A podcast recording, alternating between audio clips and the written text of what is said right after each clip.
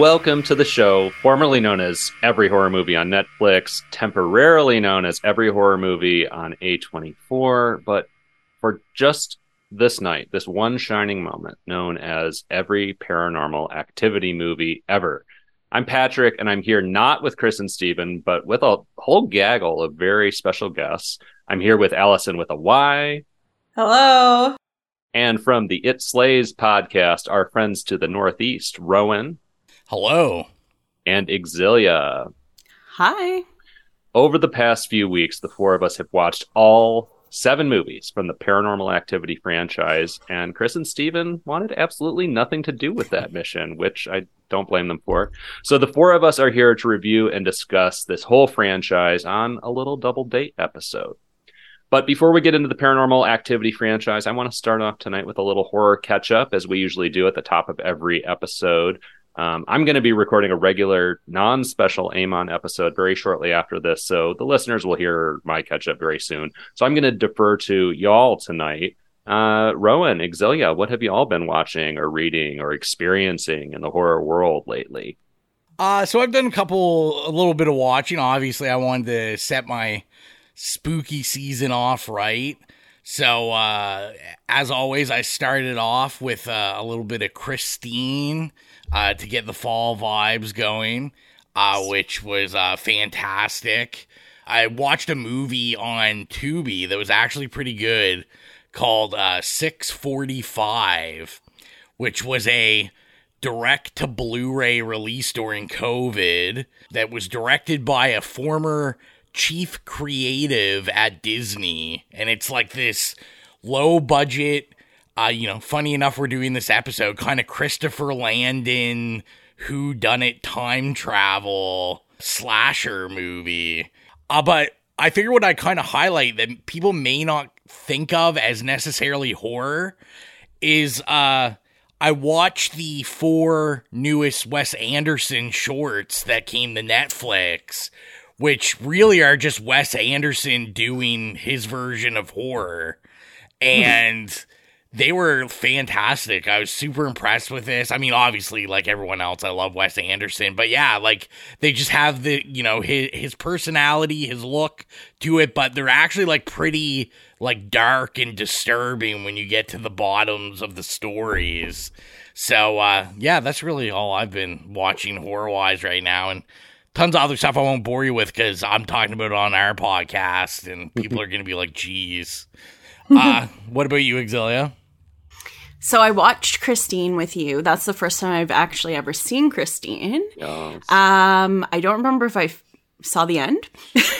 I have a very bad memory, but that was actually really good. I really, really enjoyed it. And besides the billion paranormal activities I've been watching, mm. including the four that we watched today, oh um, It, yeah. the last horror movie I think I watched was for the for your podcast, Rowan, Lone Wolf. You did some sort of oh, episode yes. on it mm. for the It Slays podcast, and it may have been the worst thing I've ever seen in my life. yeah, uh, uh, a horror movie about furries. Oh, but it wasn't even just about fur. Like it was. You, I, I highly encourage you to waste an hour of your time and watch it because I think my Letterboxd review just said no. All right. So, uh, Allyson, you know, I know last time you were on the show, you had a list of spooky podcast recommendations that our listeners love. Do you have any podcasts for us tonight? Always. I am always nice. finding new spooky podcasts. Uh, my current favorite podcast, which might be now my favorite podcast ever, is called the Night Owl Podcast. And it is incredible. So it's actually, it's this guy's passion project he, as a hobby, is a paranormal researcher and he just like kind of fell into it and decided to create a podcast out of it. And it's not like going to a place and just trying to capture ghosts. He goes to these places and like the first episode of a location because most locations that he investigates there's multiple episodes the first episode is always about interviewing people and their experiences and getting a bit of the history of the location and the second episode is then like his team going in and it's so interesting because it's really just getting the stories of the hauntings. It's not about trying to, you know, capture like spooky evidence. It's all about helping people and helping them understand what's happening so that they can have a better relationship with the ghosts that they live and or work with. And it's it's really incredible. So that's an amazing podcast, the Night Owl podcast.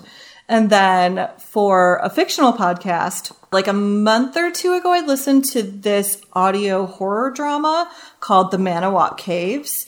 And it's about this guy who, when he was younger, he, um, there, there was like a, a mysterious death in his hometown. And he gets kind of pulled back by unseen forces to investigate and look into it. And it was actually co produced by Blumhouse. Mm. Um, okay. Yeah. And so it's really, really well done, very well acted, very well produced. It's television for your ears. It's very immersive. So, yeah, those are my recommendations the Night Owl podcast and the Manawa Caves. All right. Well, thank you, everybody, for your horror catch up. That brings us to the main attraction, the reason that we're here tonight, reviewing every paranormal activity movie ever and before we dive into reviewing the individual movies, I want to hear a bit about each of your backgrounds with this franchise. Uh, personally, I followed this franchise pretty closely for a while because, as you'll hear, I loved the first one when it first came out. And I kept up with the franchise through the fifth movie, but then fell off until Allyson suggested reviewing the franchise for EHMON. And usually, this Oops. is my idea. Usually, it's my stupid idea to review every movie for a franchise. So I, I want to start with you, Allyson. What was your past experience with this franchise, and what possessed you to, su- to suggest that we watch them all for the show? Yeah, so I saw the first three in theaters. It was like a tradition for my younger sister and I to go see all the all of them in theaters. And after I fell off, I was just curious and I've been curious all these years. And then Patrick, when you were on It Slays reviewing the first two, I was like a little jealous. And I was like, I really want to revisit that, but I feel like I need to watch them all. And um, I apologize. so yeah, as you mentioned, um, Rowan and Xylia and I have some history with this series. Um, I was on an episode of their podcast, It Slays, which EHMON fans should know these guys already because we talk about them all the time. Rowan has been on the show a couple of times. But if you're not familiar with them, they have an awesome uh, horror movie review podcast. Um, and they're they're quite prolific. They review much more often than than we do. So go check them out if you need a fix especially between EHMON episodes. But, anyways, you guys reviewed Paranormal Activity 1 and 2 for the podcast a couple years ago, and you graciously invited me on. Um, and we had a blast. So I know that you two had at least seen the first two movies before I asked you to join in on this mission for EHMON. Um, I, I, guess I'll start with you, Xylia, because you went after Rowan on Horror Catch Up. Had you seen any of the other five movies before we did this for EHMON? And why did you why did you want to jump on board for this? What's wrong with you? What's wrong with me? That's a great question. Um, no, because anybody who listened to the episode of It Slays knows that maybe I wasn't the biggest fan of paranormal activity, and that perhaps is how Patrick and I formed the like greatest feud in horror podcast history. Mm-hmm. Enmity. I, I would say there's enmity here between us. so after I watched those, I I never went back and, and watched anymore until now. and basically, Rowan was just mentioning one day how he was going to be on the podcast and Allyson was going to be on. I was like, oh my God, we should do a double date. I don't know what was going on in my head at the time, but you know, I'm here. I survived it. So yeah you you you were on board for the cute factor, basically. Exactly. It's all about the vibes. it's been very cute vibes so far. Rowan, how about you? How many uh, paranormal activity movies have, had you seen before doing this? What were your feelings about the franchise going in? So I I had only seen those two uh, when we did that episode. That was my first time ever seeing them. Uh, I was, I guess I was too much of an ed- edge lord or something. like when these came out, you guys, you guys were watching Paranormal Activity, and you know, my mom was taking me to the hostel and stuff. So I, I, uh, I, I kind of avoided it. I was like, ah, it seems kind of like you know, like it's like a kids horror movie or something. And uh, yeah, uh, like Xylia, I also was not a fan of these when we reviewed them. I mean Maybe it's changed. Maybe it hasn't. We'll see. We'll see. And then the story of my life. I I own all these, and I've just never watched them. Uh, so it, it, was nice finally getting to crack the old box set open and and actually watch them. I, I remember we had a, a, conversation when I was on your podcast where I, I nosed into your finances to ask how much you spent on that box set, as if you would uh, remember. No, it was cheap. It's like the because I only got the like cheap Walmart one. I think it was only like forty bucks, thirty bucks, forty bucks. Oh, a deal, a deal.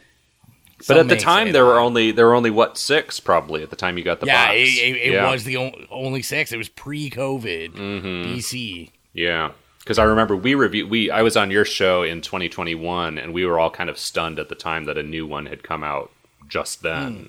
Yeah.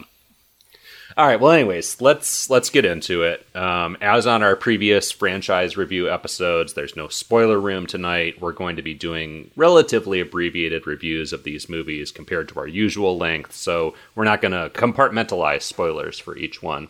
So, if you want to preserve the mystery of what happens at the end of Paranormal Activity: The Ghost Dimension, this is not the podcast for you. We're going to go movie by movie here, and we'll each give each film our standard view it, cue it, or screw it rating before we move on to the next one. And then we're going to wrap things up by each giving the entire franchise itself a view it, cue it, or screw it as well. So let's jump in here. 2007's Paranormal Activity, which that release date even is a bit of a misnomer because it premiered in 2007 and didn't actually see wide release until 2009. But, you know, I, I, I kind of want to start with Allyson here because again, Rowan Xylia, you you guys and I have talked about this one before. Allyson, what were your thoughts on this viewing of the first Paranormal Activity? Oh, I thought it still hit. I loved Paranormal Activity the first time I saw it. I've loved the first Paranormal Activity every time I've seen it. It's really great at not showing you things, which for me historically is what scares me the most. Hmm. And I think that's what works for me. And it feels, it felt so fresh. It, uh, reminded me of how not to the same quite the same intensity but how like the blair witch project made me feel and still makes me feel it, it it, felt fresh it felt new it was like wow i can't believe i've never really seen anything like this before um i love it i love it and i, I yeah I will stand by that movie. Fight me. well, let's call on a couple people who might. Rowan, Xylia. I know. I don't. I don't, I don't want to fight either of you. I'm sorry. We're gonna have a fun fight. It's gonna be a cute fight. It's a. It's a. Yeah. It's it's going to go from a date night to a date fight right now. um, y'all didn't enjoy this movie so much when we reviewed it a couple years ago. How did you feel this time? Uh, so I will say that uh, I kind of switched on it uh, oh. this time around. Because uh, if you remember from the Slays episode, I hated the first one, and I, I did like the second one a little better. And uh, yeah, this time around, I did enjoy the first one a little more.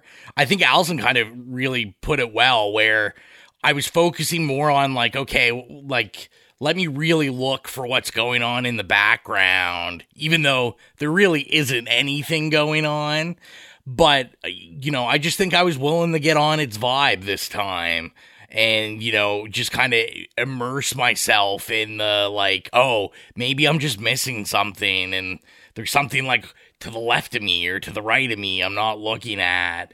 And I think it does a very good job of setting that up, you know, no matter if I think that um, you know Micah looks like Nev from Catfish. Yeah, but... he does. I still haven't seen Catfish. Oh. Well, you're you're missing out on just seasons and seasons wow. of good times. You have to watch the episode where he takes the guy's phone and just throws it in the lake. Oh, oh, okay. Yeah, scandalous. Well, Xylia, what, what did you think about the movie this time around? Okay, so I intentionally didn't go back and listen to our episode to th- see what I thought last time mm. because I didn't want to sway my opinion now. It was interesting in the way that I was now able to see it within the context of the rest of the franchise. And there were mm. a couple things that were like, I guess, explained that made sense more now. I I'm still not a huge fan of it. I I'm very much about like set design and things like that. Honestly, it looked like a poorly outfitted porn set. it was so bare. It looked like they went to this place called Excess Cargo and just got like the most random shit ever. Yeah, it didn't do for me. I'm sorry. That's okay. I you know, as y'all know, and and when I say y'all, I mean even just like EHMON listeners in general, because I feel like I talk about this movie with some regularity, even just on our podcast when we're not talking about paranormal activity. But um, as Allyson said, it still hits. I had one of my favorite theatrical experiences of all time with this movie, where you know, as I said on y'all's podcast, I had the ultimate hipster experience where I I'm pretty sure this opened in Ann Arbor near us here. It was one of the first, I think, 12 cities that it opened in in the U.S. And I saw it at our local art house theater. I was one of possibly the only two people in the theater. It, certainly in my memory, at the end when it cuts to black, it was just me and my friend, and I was scared fucking shitless. Um, and then it ruined my life for several months after that. I was just afraid any noise I heard in my apartment was the fucking demon, which at that time I pretty sure the name Toby never comes up in that movie, but I'm, I, you know, I thought Toby was coming up the stairs. It still works for me. It's it's that weird kind of liminal space after Blair Witch, where like Blair Witch was a huge hit. That movie is still amazing, but then for whatever reason, there weren't a ton of like imitators of it for uh, I think over a decade. And then this comes out right at the beginning of the era where everyone all of a sudden did have a camera in their hands all mm. of the hmm. time and kind of exploited that. It was the first movie where that actually felt really possible that somebody could have a camera, be obsessed with it, and just be recording all this shit around their house. Um, it feels plausible in ways that, like, a lot of the other ones that come after don't. Mm. Yeah. And in ways that a lot of found footage horror in general don't. Um, right. How did you all feel about the relationships in this movie? Like, I mean, it's basically oh just oh we've got Katie, we've got Micah. It's basically two characters. We're following them and their performances throughout the movie. These actors are not known. They have not become known since this franchise for anything other than continuing to be written into this franchise. How do y'all feel about them and their relationships? Or relationship? Awful. Awful awful. Yeah, he they ha- he has no boundaries. He like constantly gaslights her, just like he's such a dick. Yeah, I was gonna I was gonna say to me, uh, you know, I think it, it seems like a general consensus. No one likes him in this franchise. That he kind of really got the hate. And you know, I, I was thinking Xylia was talking about this looking like a porn set. I really felt like this entire movie was just this man's goal of trying to make homemade porn with his right? fiance. Because I think he offered it like at least like five times, where he's like, "Hey, I got this video camera, you know, you know." And she, all she does is keep being like, "Please stop recording." yeah, yeah. But I did, I did, you know, I did connect with him because uh, he also really just wants a Ouija board in his house, which is a notorious argument Absolutely not. In this household, because I would love one. Xylia won't let me have one. It, the fight has been brought on It Slays podcast many a times. Did you see how this one burst into flames? Hell no. yeah, that's a big no for our household as well. Yeah. Yeah, that's that's that's a consensus though between. Thank you for being on my side. Yeah, thank you. I think we do have to make sure you know when we're talking about the small cast of characters is the guy that plays the psychic. He's great. Mm-hmm. Probably the smartest character, maybe in this whole series of movies. Yeah, because he gets like, the fuck out. Yeah, he's like, nah, I'm just yeah. leaving. I'm good. Yeah. Yeah. He's like, I wish you the best. I understand you need help. Not going to be from me. Yep. He he's not a psychic. He's a local demonologist. Even better. Call him by his name. Which I Right, exactly. I actually looked up how to get an exorcism here. And you just have to contact the Catholic yeah. Church. There's like the Archdiocese of Nova Scotia. They have uh, exorcism protocol. Like it's nuts. Yeah. Look, that actually occurred to me in the process of of watching these movies. I was like, can you imagine how many like weird calls the Catholic Church gets about that shit, mm. and probably how many priests have to go out and take it seriously. Or I mean, probably they do take it seriously but it's they do. Yeah, yeah. From my understanding, I so what worked. One thing that also just worked about this movie for me in general is I just, I mean, I just I love ghosts and demons. That's that's my genre of horror, and like this is just so ripe for that. It's it's like the perfect horror movie for me.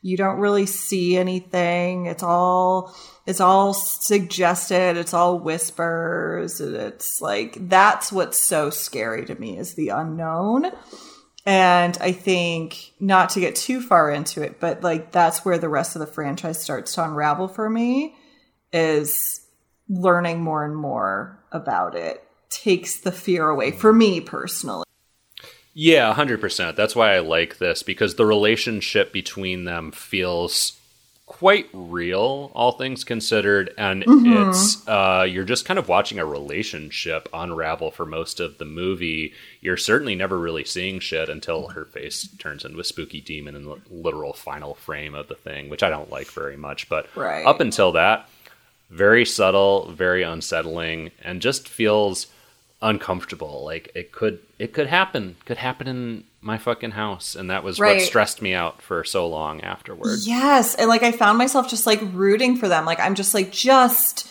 get out of there like tr- like do the smart thing like try to get out of this situation yeah.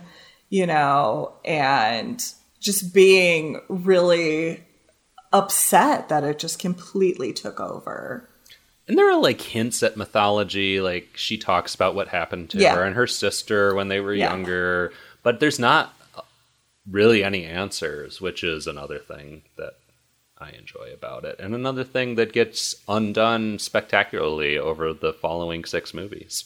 Yeah. I was going to say too like you you talked about uh you know that you didn't overly enjoy the ending in this one. This is the only one I watched the alternate ending to. Oh. Um which actually I thought worked better than it was better. This one.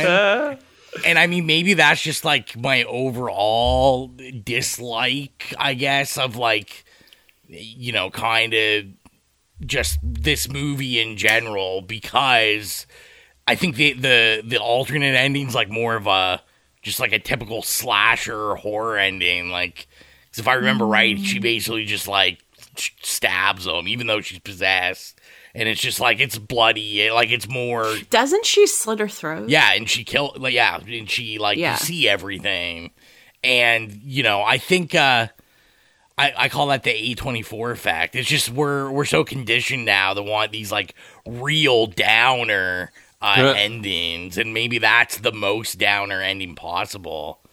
Oh, I was going to say so there are two alternate endings. There is the one where she slashes her throat at the end, and then there's the one where she I think she does still kill him. Um, and then like just kind of rocks by the bed. Like it does the typical effect where it speeds up time. And then the police come in and shoot her. Oh yes yeah. And that's the end of the movie. They kill I her. remember the police kill her. too. Yeah. I don't I like the throat slit one i don't like either of those personally I, I did have a probably the a big question I came out of watching this though that I wanted to po- poise for everyone is is your partner being possessed a deal breaker? oh shit. Um wow, that's if a- they're like a 9 out of 10 and this is just like that one point that they get taken off. She's a 10 but she's possessed. Yeah. that's a that's a tough quandary there. I mean, of course, like I would stick by them, but like, fuck, it just seems so. uh It just seems like you're fighting a losing battle at that point. I have so many questions about this scenario.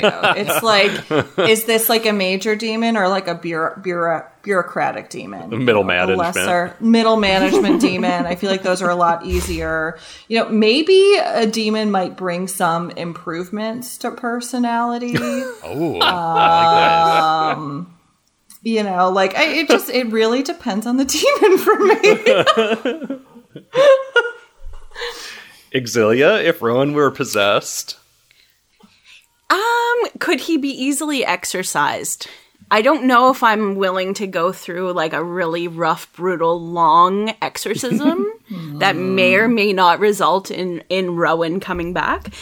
But if it's just an easy one, then yeah, I I would keep him around. And Rowan, answer your own fucked up question. Oh yeah. um no, I you know I, I love Xylia to death, but guess what? Oh, I'm like the psychic. I'm He's getting packing his out. bags. Rude. I'll call I'll call an exorcist on my way out though. oh, thanks.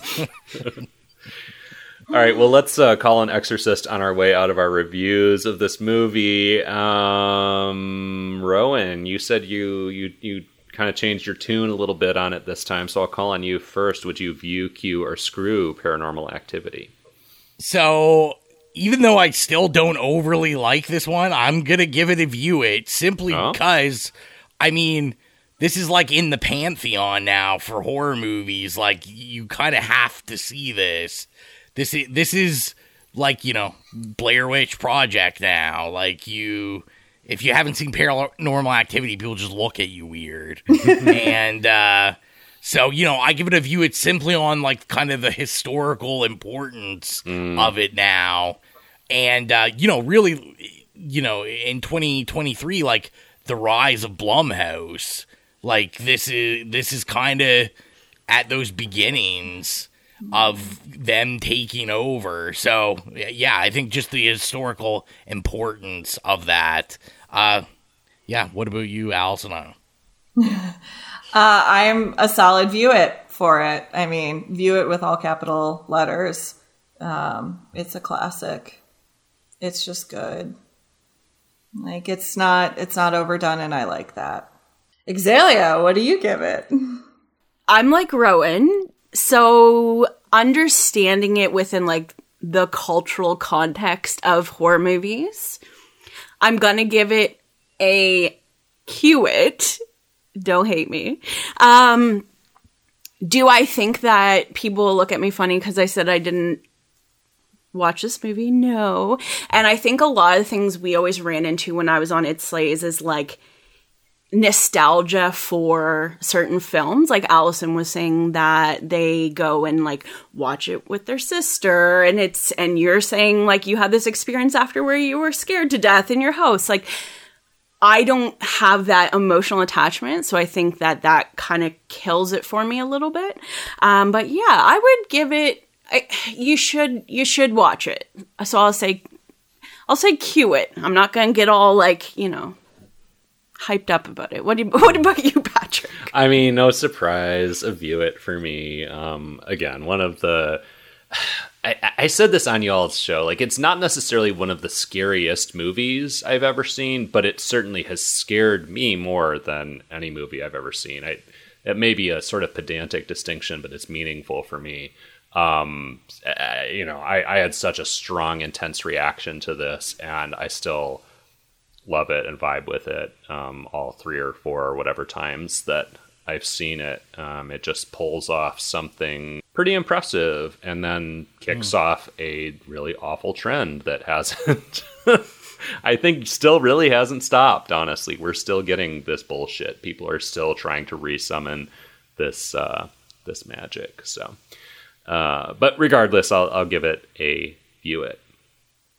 I'm really interested now that you're talking about this because I feel like Rowan and I will have like very opposite opinions of you two. Mm, I'm. I, yeah, I'm curious to see where we go from here for sure because Allyson and I haven't even talked too much about the rest of the franchise. So I'm curious to hear really everyone's thoughts on on the rest. We're starting to plunge towards um, unknown territory here.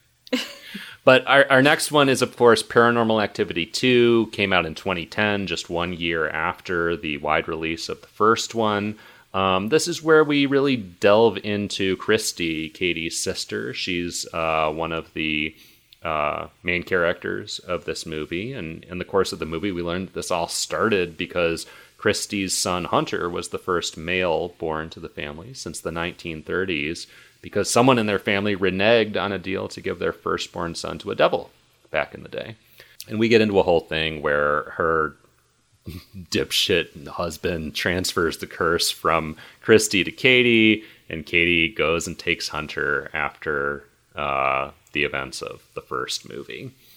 Um, how did everybody feel about this one. I like it a whole lot fucking less than the first one. I'll I'll say that.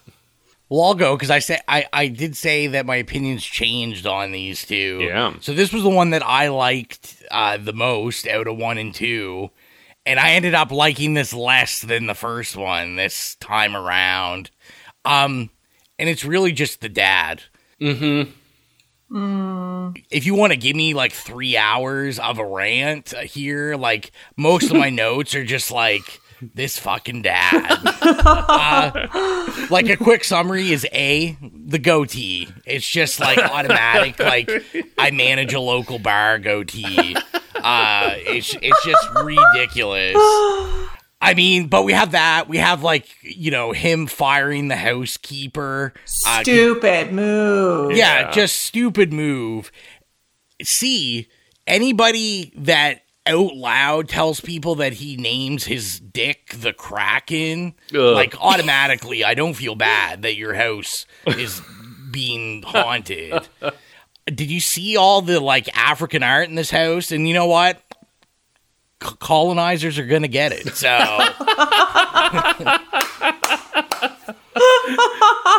no, Rowan, it's funny because you said that maybe you you thought that we might have uh, opposing opinions all night. But in my notes here, one of one of the handful of notes I wrote about this movie was fewer interesting characters. Dad is a dick. yeah, I, I can never. I just feel like, how can you feel bad for a family that has an on-call allergist? So. Might be necessary. I mean, I mean, maybe. Allyson Xylia, did uh, did the dad Daniel, I think is his name, piss you off? How did you feel about the movie in general? And did he did he ruin it for you? I felt indifferent to him, to be honest. Yeah, same. No, no big feelings either way. The, the, dad the dad just triggered the men in the room.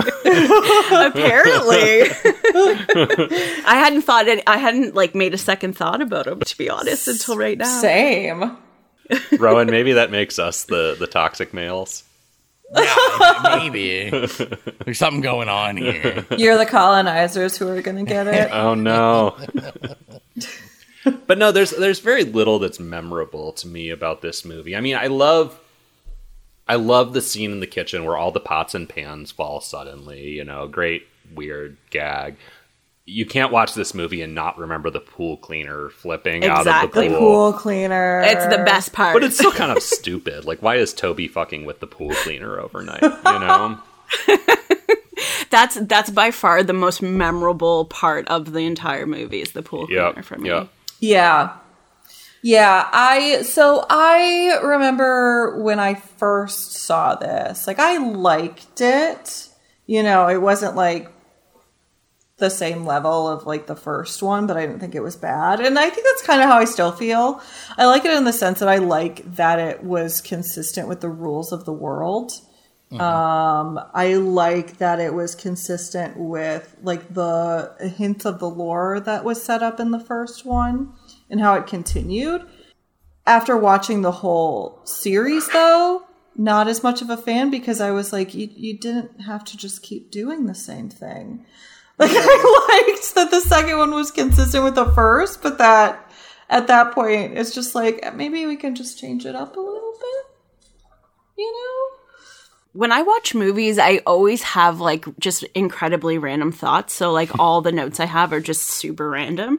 But if someone one of my thoughts was if someone broke into my house like they thought someone had broken in the beginning and totally fucking trashed it that's like adding insult to injury and i would be extra angry about that mm-hmm. that was another highlight for me at least keep my house clean if you're gonna break into it i was gonna say it's probably important to note with this one too is that this is our the entry of uh, Christopher Landon's influence into these. He was the writer on this one, uh, which, you know, he's pretty much in the franchise in some capacity for the rest of these, which I thought was interesting because I did think the writing was a little stronger. I there there was kind of they didn't really explore it uh enough that I thought it was really worth being in there, but like they did have like some interesting undercurrents of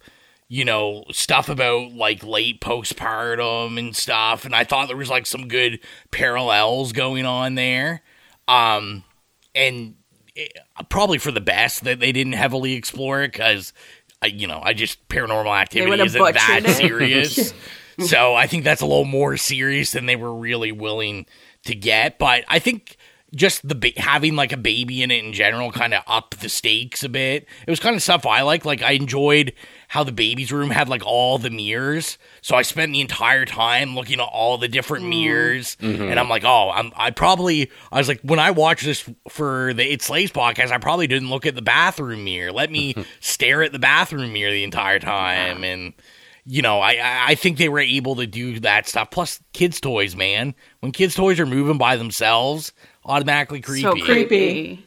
Yeah. Interesting. I find that a very overplayed trope. I'm like, okay, it's another kid's toy that is activating and playing a weird song by did, itself. Okay. But as a kid, did you ever have toys that just randomly went off on their own? No, that's Terrifying. you in your haunted house, my dear. No. When I was a kid, my my little sister had this doll called Amazing Allie, and she kept it in a bin in my room. And one night I woke up to her saying, "Hi, my name's Allie. Do you want to be friends?" And I was like, "No." yeah, that's fucking creepy. No. Yeah, what what in the child's play is going on here? Right. So so toys going off is a trigger point for me. Okay. Wow. Mine's less scary than that because I was gonna say all I can think about is I don't know if it was Xylia or someone else bought me when it was cool I guess, to have. Oh my the, god! The, the, Zach Galifianakis ball talking bobblehead from the oh. original Hangover. oh my god! And the batteries were going in it, and it just kept going off, doing the Three Best Friends song, like in it, the middle of the night, and that was it, terror in itself. Yikes! It wasn't even the batteries. It was we lived in this really fucked up house in St. John's, and it the floor was like legitimately like tilted it was just really old and anytime the people upstairs walked like in the hallway or like walked up in their apartment it would like shake this bobblehead and then the bobblehead would go off talking about the three best no. friends and yeah it would be like all hours of the day and we couldn't figure out how to turn it off. Oh no. So i donated it. Yeah. That sounds like a good call. Yeah. Give that demon to someone else. Right, right? What a thing to possess. Truly. But yeah, this this one I, I think Allyson mentioned is kind of the one where it digs into the lore a little more and we start digging into this whole history of what happened with Katie and Kristi. And I, I, I dislike the movie because of that. This one is not so egregious in the way it does that, but I just get bothered by the way the next four or five movies just keep digging more and more for little like scraps of information about the history of this family, why this all happened. And again, it starts to undo what I like about the first one, which is you don't know why it's happening. And it's yeah. like, it, Rowan, it's like the, the Nightmare on Elm Street. It's like Freddy Krueger, the bastard child of a thousand maniacs, or whatever. It's like, yeah. I didn't need to know that about Freddy. You know, he was better when he was just a weird guy in a sweater who showed up in your dreams, you know? So this kind of starts a trend that bothers me more as it goes on. It's not particularly bad in this film in particular, but it's it's the start of something I don't like. In this film, like when I first saw it, I thought it was a strength, but then as yeah, mm. the series goes on, then it starts to it changes how I feel about this movie. Yeah. I think it's like less, and that's exactly what I think too. I think it's like if they had stopped here, the lore aspect wouldn't have been so bad, yes. but they've like twisted it and just like taken it, taken it like way too far, and it makes it like yeah makes this movie affected by that. Because you're like it's the root. Yeah, all evil. so, Xylia, would you view Q or Screw Paranormal Activity too? Uh, I would screw it. What about you, Allyson? I would. I'd cue it. What about you, Patrick? I I don't know. This is sort of borderline for me, um, but because it leaves so little impression on me, I didn't enjoy it much. Any of the I think three now times that I've watched it, I guess I'm gonna go with a screw. It's not offensive in any way. Certainly not in some of the ways that the later movies are to me, but uh, it's it's just I've only the only reason I watched it three times is that because I had to watch it for a podcast two of those times. So I'm I'm gonna go with Screw. How about you, Rowan? I'm gonna give it a cue It like I said, I, obviously this time around I like the first one a little better than this. I did like the use of the basement in this one and the night hmm. vision mm. in the basement. We kind of get like the full out night vision with this. And you know, this was kind of an interesting one where like at the end it didn't finalize with a jump scare. Like it kind of let it, the camera play out a bit, mm-hmm. which I, I thought yeah. was like an interesting thing to do. Uh, so I did like that stuff, but like you guys said, like it, it, it's just kind of to me real middle of the road. Like I don't think anything too exciting happens, and you know my hatred for that dad. So. All right, well, let's move on to Paranormal Activity 3. And it's interesting to me, like, they were really cranking these out for a bit here. Like, 2009, the first one gets a wide release, second one comes out 2010, and then the third one's out 2011. We go back to the 80s. We're mostly on VHS for this whole movie, and we're uh, viewing tapes of Katie and Kristi's childhood with their mom, Julie, and her boyfriend, Dennis. Kristi is developing a weird relationship with Toby uh, the demon, and eventually we find out that the girl's grandmother is part of a coven that grooms women to have sons that they can sacrifice to Toby. How did y'all feel about this one? Doing some 80s throwback found footage. My first thought is the boyfriend looks weirdly like Micah from the first movie. Right? that was absolutely so creepy. I don't remember that. I, I need thought, to look him up now. I thought the same thing, and in one of the further movies where they replay the that scene from this one, I was like, "Wait, is that Micah?" And then Rowan had to remind me. Whoa, yeah. he really does. Yeah, he does. I don't know why that didn't occur to me before. Poor Dennis, though. Okay, like Dennis did not deserve anything. Dennis was a good guy, he and he got dude. absolutely fucked over by just, just happening like, to date Julie. Being a good her, bonus dad. Yeah. Like. her mom didn't love Dennis, though. So maybe there's more to it. Yeah, but her mom is not a good person, also. Well, yes, but she basically insinuated that he was trying to steal her money. Now, what does she do for a living as someone who affords that gigantic house by herself? Well, it was the 80s, so, you know. She, she grooms women to have sons they can sacrifice to the devil. That's what she does. it, is that lucrative? Probably. Probably, yeah. okay. There's scarcity there. yeah. I was gonna say, so you know, I, I made it a note for this one. I was like, okay, so now we uh now now we've not been able to avoid like a little more improved camera quality, even though we're going back to the eighties which I thought was like one of the things that Weird. really didn't work with this was it looked way too good Agreed. for like 80s footage. Mm. I, I thought like the parents, I was like they don't look very 80s. No. Like nothing no. other than them just be like telling me it's in the 80s. I was like, yeah, this doesn't feel like anything like that. No. The babysitter looked like yeah. if like a caricature of someone from the 80s. Which is probably the I'm, closest I, anything comes to looking like it's in the 80s in this movie. Yeah. Well, that was the thing. Like Rome was saying, the parents, even especially the scene in the bedroom, like even just like the decor mm-hmm. and the set of the bedroom, it looked like it was 2023. Mm-hmm. The un- I wasn't the underwear, the lingerie is not period appropriate. right. But no, it. Yeah, I, I wholeheartedly agree with all of that. And I mean, also going back to camera use, it's so implausible that anyone in the 80s would have would be filming this much this mm-hmm. consistently. You know, it makes sense in these more uh, contemporary set movies. The digital age. You just are running a camera all the time, but it's like, really? You just got VHS running constantly? That'd take a lot of tape. Exactly. Yeah, at least he was like Dennis was like a videographer. So at least yeah. in that sense it it made sense. I had a note I you know cuz like I I did like the trick of like, oh, I'm gonna put a camera on the oscillating fan. And I, I love that. I was like, that's cool. But I did make a note. I was like, Dennis just out here creating cinematography. uh, Dennis, our king. I mean, really though, if only uh, if only Micah had met him, because I said also Dennis has the pleasure of being the first person to get his partner to agree to have sex on video. so it's a franchise milestone, really. Yeah, like really, that's all any of these guys in any of these movies are trying to do. It seems fake so. sex tapes.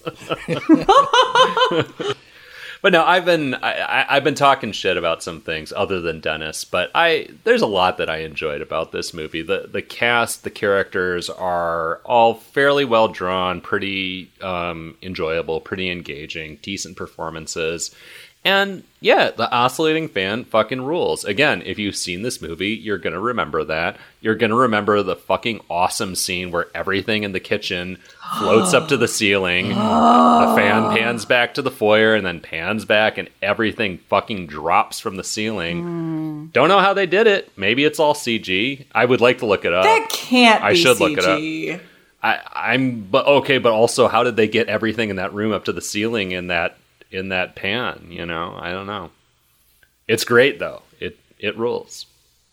And I did. I know. I know you guys kind of said with the other ones that this was kind of your pet peeve on them, but I did enjoy this one. I thought did a pretty good job. Like using the footage and stuff to like build an actual like timeline and narrative mm-hmm. of what's going on where it didn't seem as random as the other two mm. like they were they were really trying you could tell they were in full franchise mode where they were like trying to craft this story so you could follow it like relate the first and second movie to this one so i like i did appreciate that yeah. And an, another thing I appreciate about this one, talking about like more positive aspects of it, is I like that the ending just kind of goes full bonkers. Mm-hmm. You know, I really appreciated that. I remember watching it the first time and being like, oh, hell yes. I just wish that that's where the franchise would have ended it, you know? Because, yeah. like, I just, I appreciated them going for broke. And I was just like, a coven of witches and like they're all just hanging out at this house. Okay, this is great. Yeah, because we wind up at the grandma's house, and kind of the twist, because we haven't realized this to this point, is that the grandma is orchestrating, uh, you know, kind of ferrying kids to this uh, this demon, Toby Asmodeus, as we eventually find out his name is. And great kind of reveal where the camera kind of whip pans at one point. There's just a small group, I think maybe six or eight creepy looking women like slowly walking towards the camera. That's a great moment, you know. It, it, and it and that I think is a good example of the world building where all of a sudden it expands in this unexpected way where you're like, "Oh, what?" Yeah. yeah. And again, there's not a ton of explanation for it because then Dennis gets killed. Uh, I think the mom. What happens to the mom? She gets killed. Yeah. Yeah, I think she. Gets killed. And then the witches yeah. just walk away with Katie and Kristi, and it's like it's time. We're going to prepare you. Whatever. Good, good stuff. Yeah. You know, don't again, not over explained. Just weird fucking shit happening where you're left to kind of form your own theories, and I like yeah. that. I wouldn't be a good guest either if I didn't bring up that this movie has uh, the use of uh, Bloody Mary in it, and we have someone on the podcast oh. that has serious Bloody Mary trauma in their oh. past. Serious, serious what? Bloody Mary trauma. Oh no! oh. Yeah, I don't think I've heard this I before, Xylia. Are you are you comfortable sharing? Yeah, sure. Yes. I, I, my story has remained the same the 21 years I've known Rowan. He doesn't believe me because he is like, does not believe in anything supernatural, which, like, I get. But so basically, me, my best friend at the time, and our other friend, Brittany, we're just like casually hanging out in the gym of our elementary school. This was in grade like five or six. I think it was grade five. And it was in a basement. And it was like very notoriously like a haunted place. The school had been around since like the 1900s, like etc. Anyways, we had just learned about Bloody Mary because I think we had just started watching horror movies. And we went into the bathroom in this gym. So, how it worked was like there was a door, and then like a really short hallway, and then another door, and then it would like open up into a locker room. And then in the locker room, there was another door, and that was for the bathroom. And the bathroom only had like two stalls, it was very small. So Megan, my best friend at the time, and I went into the bathroom part, and Brittany was on the other side of the door in the locker room. And the important thing to know is the door didn't push out, like you had to pull it in towards you. Seems like a fire hazard, mm-hmm. but that's okay. So we're in there and we're like making fun of Bloody Mary and we're like, okay, let's say it. And we said Bloody Mary about uh, the appropriate amount of times, which I won't do right now. And basically, nothing happened. And we're like, ah, oh, I told you it's fucking stupid, like blah, blah, blah. And then within like 15 seconds, the toilet started flushing. Oh. There was nobody here. This was like six o'clock on an evening. The toilet started flushing, and then the fucking like light bulb above the mirror turned red. And we were like, oh my God. What? And we were trying to get out, but you have to pull the door into you. So we had to go further into the fucking bathroom. We basically knock Brittany down. We're like, oh my God, run. It was horrifying. And I will like I even asked Megan like a couple years ago, do you remember that? And she recalled it just how I did.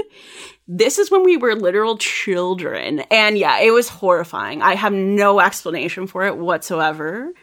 But Rowan said collective hallucination, but I don't think so. See, Xylia, this is why, like, so I mean, for the most part, I am a Rowan. Like, I don't really I don't really believe in this stuff, but your story is why I also don't fuck with it. Like I don't right, I, exactly. I don't like the idea of ghost hunts. I don't like the idea of playing Bloody Mary. I don't want a Ouija board in the house because I'm like exactly. I don't believe in that shit, but I'm also not going to invite it in. You know, if it I'm not going to open that portal that may or may not exactly, exist. Exactly. yeah. so thank you for reinforcing my worldview. I'm the same. I'm not really like a ghost person or anything like that, but there are some things that I've had experiences. I'm like, nah, I'm I'm too like I'm too superstitious to to fuck yeah. with that. So no. Allyson, as a ghost person, what are your thoughts on Bloody Mary? Uh, I would never do it. Uh-huh. Not in yeah. a million years because I don't exact I mean, yeah, I don't think anything would happen, but I'm a, a, a baby. And it's just like, even if it's not Bloody Mary herself, you never know if there's like a ghost exactly, hanging out who's like, ghost. let me fuck with exactly. them. like, let me exactly. teach them a lesson. Mm-hmm. I don't know. Mm-hmm. That's my thing. I don't think it was like Bloody Mary right. herself, but it was definitely some fucking like fucked up presence. They were probably just It was probably like a yeah. ghost kid who was like, I'm bored as shit. Thank God. I just live in, in this locker room. right. Yeah. different different franchise, but I think relevant question, uh, and, and probably just all the same answers. But would anybody say Candyman the requisite number of no. times? No, no, okay. absolutely yeah. not. Rowan. Rowan, you should go in the bathroom right now and yeah, yeah, see yeah. what happens. Do it. I'll, I'll uh, I haven't done the trauma yet. Maybe someday I'll pop in uh, Urban Legend 2 Bloody Mary for her and we'll watch it no. together. Anytime there's a Bloody Mary thing, I'm like, X, like, like back away. Uh, all right. Well, now that we've all unpacked our Bloody Mary trauma or lack thereof, uh, Rowan, would you view, cue, or screw Paranormal Activity 3? So I'm gonna give this one a cue it also. Uh, you know, I, I think it's inoffensive. Uh, we didn't bring up the this is it. This is the naming of our demon Toby mm. in this one. Uh, but like I said, I thought there was things alike in it with the narrative and the story. Uh, I didn't necessarily love the look of it just because it looked a little c- clean. This is the epitome of uh, scary kids' toys in this series because we got a Teddy Ruxpin, and Teddy Ruxpin is just creepy in general. So, uh, yeah, and then really, this will always be in my mind because uh, the ghost was making some sound while we watched it, and Xylia turned to me and just said, "Is that demon bonking his baloney?" and uh, apparently, oh yeah, because he kind of looked like he was. so uh, wait, wait, wait, remember this is uh, the just uh, to, baloney bonk. Just to confirm my suspicion, is this a euphemism for masturbation that I've never heard before? Uh, yeah, it's from a show or a movie or something. I can't remember wow. what, what, it was. Okay, amazing. Yeah. And it just kind of stuck because it was because it's ridiculous. great. Yeah, I'm. That's yeah. entering the lexicon. what about uh, you, Patrick? Um, uh, it's hard because I feel like by the normal metrics of EHMON, it would probably be a Q for me. But I'm, I think I'm just grading on a curve, and I'm going to go with that for the franchise. By the standards of the franchise, I'll give it a view it. It's like a low view it. It's fun, you know. I, I remembered enjoying it the first time around, and I enjoyed it well enough on the second viewing. Um, you know, whatever. Not a great horror movie, but there's plenty of memorable stuff in it. It expands the lore in a way that doesn't upset me too much, like mostly in an interesting and kind of uh, open ended way that unsettles me a little more. Um, and yeah, it gives me some memorable moments along the way. So I'll give it a view it. Mm. Uh, Allyson, how about you? Yeah, I think uh, going by this logic of grading it based on the entire franchise and not just on like what I would normally say is I would also give it a view it because other than the original, I think it's the only other one that I would have a strong recommendation for. Not a strong recommendation for, like, but i am like, if you're gonna watch any of the other movies in the Paranormal Activity franchise, watch the third one. And that's how I feel. Yeah, honestly, I'm giving it a view it mostly because I feel like I'm just about to be negative as fuck from here on out. So I was like, all right, I, Same. I'm gonna be not just one one note. Xylia, how about you? Um, I think I would give it a. I'd give it a view. It. It was decent. All right, kids. Well, we have almost reached the half point of this journey. Uh, Paranormal Activity 4 2012. We're still cranking out one a year at this point. We kind of shift off the family for a bit. Um, we focus on a family who is taking care of a very weird and creepy kid named Robbie while his mom is in the hospital. His mom, of course, turns out to be Katie, who I said to mm. Allyson at some point in this watching process, like Katie Featherston has to be the luckiest, like C D list actress of the past 10, 20 years, just getting gigs in this franchise over and over again, where she, like, in some cases, walks on and says no lines or a couple of lines but anyways, we end up finding out that this family's kid, we're we're kind of led to think that this creepy kid Robbie is actually Hunter, the kid that Katie stole in the second movie. Turns out that their kid, who we know as Wyatt for most of the movie, is actually Hunter, the kid that Katie stole from her sister.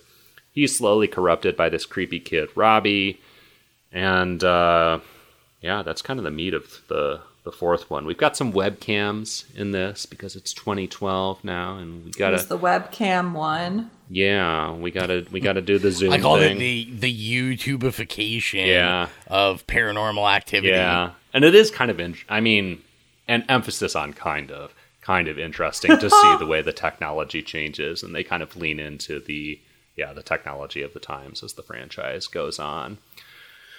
But uh, yeah, how did we feel about this one? My notes, not to tip my hand, but my notes say mostly like watching paint dry. So that'll give you a summary of how I felt about this one. I think after we watched it, I said, well, that was a real snooze fest. Yeah. Yeah, dude. The story's so convoluted with like Wyatt being adopted and he's actually Hunter and where the fuck did Robbie come from Yes. then? Like who's Yes. Robbie? Yeah. My question too. Yeah. It yeah. And if Katie took took Hunter, why did he end up How did up they for get them? adoption? Like, right. Mm-hmm. How did they get him? That's what I said. The kid's only 6 mm-hmm. yeah, it doesn't make That any would have to have been a process. It's all just kind of mystery and convolution for mystery and convolution's sake. Like they're trying to create intrigue that isn't really there. This was the movie where I started being like, I just I want to see something more than a family being terrorized. I like Yeah. I want to see people like fight back or like have a chance at figuring out what's going on and not just be brutally murdered at the end of the film. Mm-hmm. I thought the same. This is kind of where it gets really redundant, this movie, I find. And I do have a note about how basically they're dro- they this is the start of the demon dropping so many things from the ceiling and it's like i can only watch that over and over again so many times and yeah it's like a family in a big ass house and it's like it felt like i'd already seen Yeah. this before Yeah, like the ostensible highlights are a chandelier falling from the ceiling and a knife falling from the ceiling. The knife being the better gag mm-hmm. because it kind of mysteriously flies up to the ceiling at one point, and then it's kind of you know whatever. I guess Chekhov's knife or whatever. You're waiting for it to fall again at some point, and it does, and it's it's fine. and and Yeah, that's all I can yeah. really say about that. It's it sounds to me, Allyson, like you wanted more of a parody, not so much a kickback. not a kickback But, uh, best quote Yeah. Yeah, I, I thought this one was kind of odd. I, I said, you know, earlier I said the YouTubeification, but to me, this is where you can kind of see, uh, like the studio teeth sink in. Because you know, I was thinking, as much as I love Kathryn Newton, like we've been lucky enough that, like, you know, I like my found footage movies with people that will never have careers. I'm sorry, but I just don't want you in front of a camera again, and that's what's always kind of effective about found footage. Mm-hmm. So that's fair. coming back or coming to this for the first time where like Kathryn Newton is like a big deal now. Like, you know, she's really on her way up to being kind of this like A list actress. I mean, she's in Ant Man, she like all, you know, mm. freaky. She's been in all this other stuff. So like I found it really distracting that you had someone so known. Obviously when this came out, it would have been a little less distracting. Mm-hmm. But for me, I just found that I was like, "Oh, okay." Like now people people with like you know, I don't want to say like actual acting talent, but people that are going to go on and have careers are like trying to enter this franchise and they're at their beginnings, like every humble act, you know, actor, like Johnny Depp or something. I don't know. Mm-hmm. I also thought that this movie started so his excuse for like filming everything initially that was the start of the the weird reasons mm-hmm. why they were recording things all mm-hmm. the time. Agreed. And it was just like I swear my computer just records everything. Yeah. sends to you. Like it- Yeah. it, was so fucking Yeah. weird. This was this was definitely the first one where that felt like a real stretch for me. yeah, Yeah. absolutely. And out of all out of all the men, shouldn't this be the one where it's believable that the guy's just trying to videotape sex? Right. I, I I just thought it was weird. I'm like, it's just like these like teenagers that obviously this this guy that I said was kind of like a discount Johnny Simmons, the uh the nerdy one from Jennifer's Body. Oh. Uh, I thought he had that vibe, but I was just kind of like, you know, he obviously like has a thing for the lead, uh, and I was just like, yeah, if anyone, this is the guy that should, should be all like, this is the generation, this is like the time that this would be a thing. Like, Right. yeah, let's get the webcam going or whatever. And uh, I, I was like, oh, it's interesting that they just took it out of the series now. Yeah, I mean, uh, as I as I indicated when we were talking about three, three is kind of where the start of the real implausibility of the filming is for me. But yeah, it's ridiculous. And I mean, there's not even there's not a paranormal explanation for the computer just happening to film all the time, right? It just like right now. literally Yeah. is doing that. I think. It Yeah. makes no sense. But guys, this one, this one had a cat. So this one, yeah. this this was the high one of the high points of the franchise. Which, which, if I remember correctly, did not get attacked like the dogs in the franchise do, which was very Well, sad. yeah, it's- I do like Yeah, maybe. I do like the scene where you're like think it's going to be a ghost, but it's actually just like the cat being a cat, and then it drops down. Yes. I was like, okay, that's cute. Yeah. Like, This is also the Kinect movie. We haven't talked about the use of the mm, Kinect yes. in this oh, what is Kinect? I've never even heard was of an it before Xbox this. gaming system. Oh, it was the Kinect movie. Oh my god. Yeah, it was like designed to sort of so it projects all those little dots of light and then detects the movements of bodies so that it can do like we sort of stuff. Um, a- and in this one, you know, is used to detect the demon a few times. But I Yes. felt like, and this is going to be weird because uh, two movies from now, I'm going to say that a similar gimmick was really overused and I hated it. But I kind of felt like it was underused in this. Like you just kind of see the outline of a demon a few times. And it's like, okay, this is actually kind of a creepy visual seeing the dots projected over everything in the room. And then it just felt like weirdly underexploited. I hated Yeah. that. Did you? I hated the dots. Hmm. I actually kind of appreciated that effect. Um, because it, I also really liked it. yeah, Yeah. Because it was subtle. It felt, it looked really subtle. Was it subtle though? see, I felt the uh, I see. I felt the opposite because it was just like a whole. I know, like not the ghost or the demon, but the whole room was just like constantly covered in dots every time it's dark. Well, I thought like the movement of the Okay. the the demon was was More subtle, subtle. Like, yeah, I agree with that. More subtle than in the future ones. Right. Yes. I liked it because it was based in some degree of reality because that's how that system actually works. Um, so it felt plausible as opposed to, yeah, again, we're going to talk about something else in a couple of movies here that felt really fucking stupid. right. Like w- imagine like being in a dark room with the Kinect, all that stuff projecting, and then seeing something very softly like move through it when there's nothing there. I would shit my pants. Yeah. Okay, that's fair. That's fair. Yeah. Feels based in reality. And again, I haven't owned a Kinect, so I don't know, like, I don't have like a personal connection to that fear, but I know it's a real thing that people do own, and it's yeah, it sounds like a pretty terrifying application of that technology. I was gonna say I thought it was kind of off-putting for me in this one. The this this one was kind of the first one in the series that they do like uh the Shining Ah, I was gonna homage, say. which like real I, I just think takes you out. Oh, of that's it right, with the because, bike, like, the little bike. Yeah. with the bike on the carpet, and I was just like, well. That was weird. You know, if this is found footage, I don't want you referencing other horror Yeah. movies in it.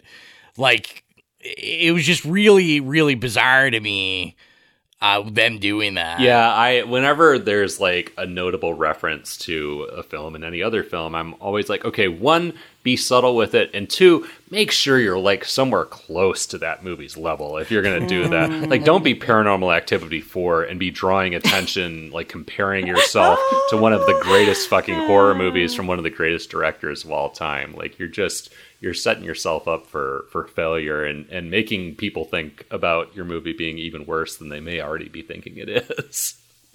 On the uh, on the It Slays podcast, we call that the Colton rule. That's his uh, number one rule is uh, you can't reference movies better than Yeah, yours. yeah, yeah. Oh, I thought that I thought the Colton rule was you can't reference any A twenty four movie. I'm that's probably what he means in general. Uh, but He's gonna. I better watch out. He's gonna leave me a threatening voice. he probably will. I'm sure he will. Scare me. Uh, I was gonna say positive for me though was uh we did get just a slapper. We got Dragula in this one, putting the budget to good Oh. use. I did love their dance party. That was fun. Allyson loves Yeah. Dragula. I don't remember. I was do. that in this? I don't remember that. Yeah. Oh, okay. They're Yeah. dancing Okay. yeah. in the living room. Oh yeah, yeah, yeah. Oh yeah, with the kid. Yeah. Which is actually now that I think about it, I didn't even have this as a note. I think this is one of the only real times in any of these movies so far that you like see anybody having like actual Joy. fun yeah, like True. in this. yeah. So that's kind of refreshing. Yeah. Yeah. Yeah. I did think, uh, you know, because we're dealing with teenagers and we got to see like some some rooms and stuff. I, I thought it's probably a really interesting job. I want the job where you go in to make the set look messy. You're like, I have to make this bedroom look messy. For me, it would just be me existing in it, and it would automatically turn into a mess. But uh, I just thought that would be an interesting job. That's how it's set up. They set it up initially like that.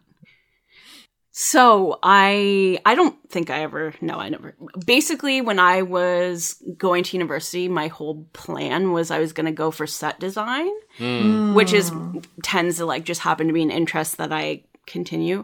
And then last minute I was like no I'm just going to go get a degree in psychology instead. Total like you know veer off. But yeah so I I love set design. As someone who toyed with a film major before settling on a journalism major, I relate. yeah The, the last note I want to make about this movie is also we have another big like kind of jump scary moment with the coven. And it's like it's fine but it's like we already did this last time. And you were like Right. okay this worked last time. Let's just put even more witches in this time around. And i mean it's So many. it's still spooky but it's like you did this already you know I thought they were kind of like zombie looking at the end, mm. like the ending. I'm like, oh, we're we're throwing because I, I had to note. I was like, oh, are we throwing zombies into this franchise or like what's going yeah, on? Yeah. It's just I don't know. It's the one it it feels like the pivot point to me where it it just really feels like they're already starting to run out of ideas and that just gets worse for at least a couple movies here which uh, uh, I, I guess is a good segue to me tipping my hand uh, screw it Xylia what is your review definitely a screw it screw it okay yeah Rowan Yeah, this is going to be a screw it for me. Also, I had two main points to screw it at. It was one. Uh, there is no such thing as a teenager that thinks 38 is young. Uh, and two, uh, you know, I talked about uh, the the friend slash boyfriend of Kathryn Newton's character, kind of looking like this discount uh, other actor. The dad, kind of looking like a bad Ryan Reynolds lookalike. oh okay yeah I said he, I said he looked like Ryan Reynolds if I ordered it from Shein. chris Uh, chris would say the poor man's ryan reynolds Yeah. That's right.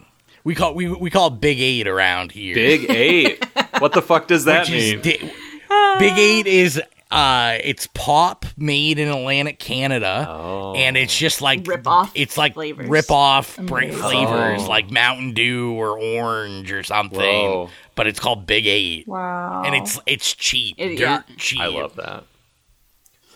uh what about you Allyson I'm I'm a screw it too. It gave me nothing new that I needed from this franchise.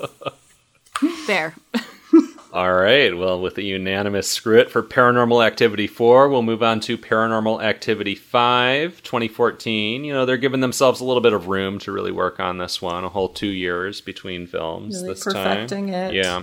And this time they've uh, shaken things up by uh, moving off of white people for the first time in the franchise. Yes. We have a primarily Latino uh, lead cast, group of friends who are investigating strange happenings in the apartment of a witch below them, who, of course, turns out to be part of the coven.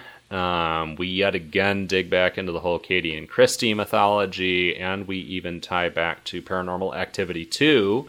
Uh, Ali, the daughter of the man that Rowan and I hated from Paranormal Activity 2, and Allyson and Xylia felt ambivalent about has been researching things and finds out that the coven is trying to create an army of firstborn sons known as the marked ones which is where we get the subtitle of this movie paranormal activity the marked ones and jesse one of our protagonists is marked um, I, I think the other big notable plot note is we wind up back in the grandma's house from paranormal activity 3 for the climax um, kind of go through a weird time portal which is a interesting Time and new space addition portal? yeah time and space portal Yeah. for the first time in the series and uh, we get yet another coven attack which uh, felt overplayed in four and felt even more overplayed in this one to me how did you all feel about the marked ones I like this one oh liked this one yes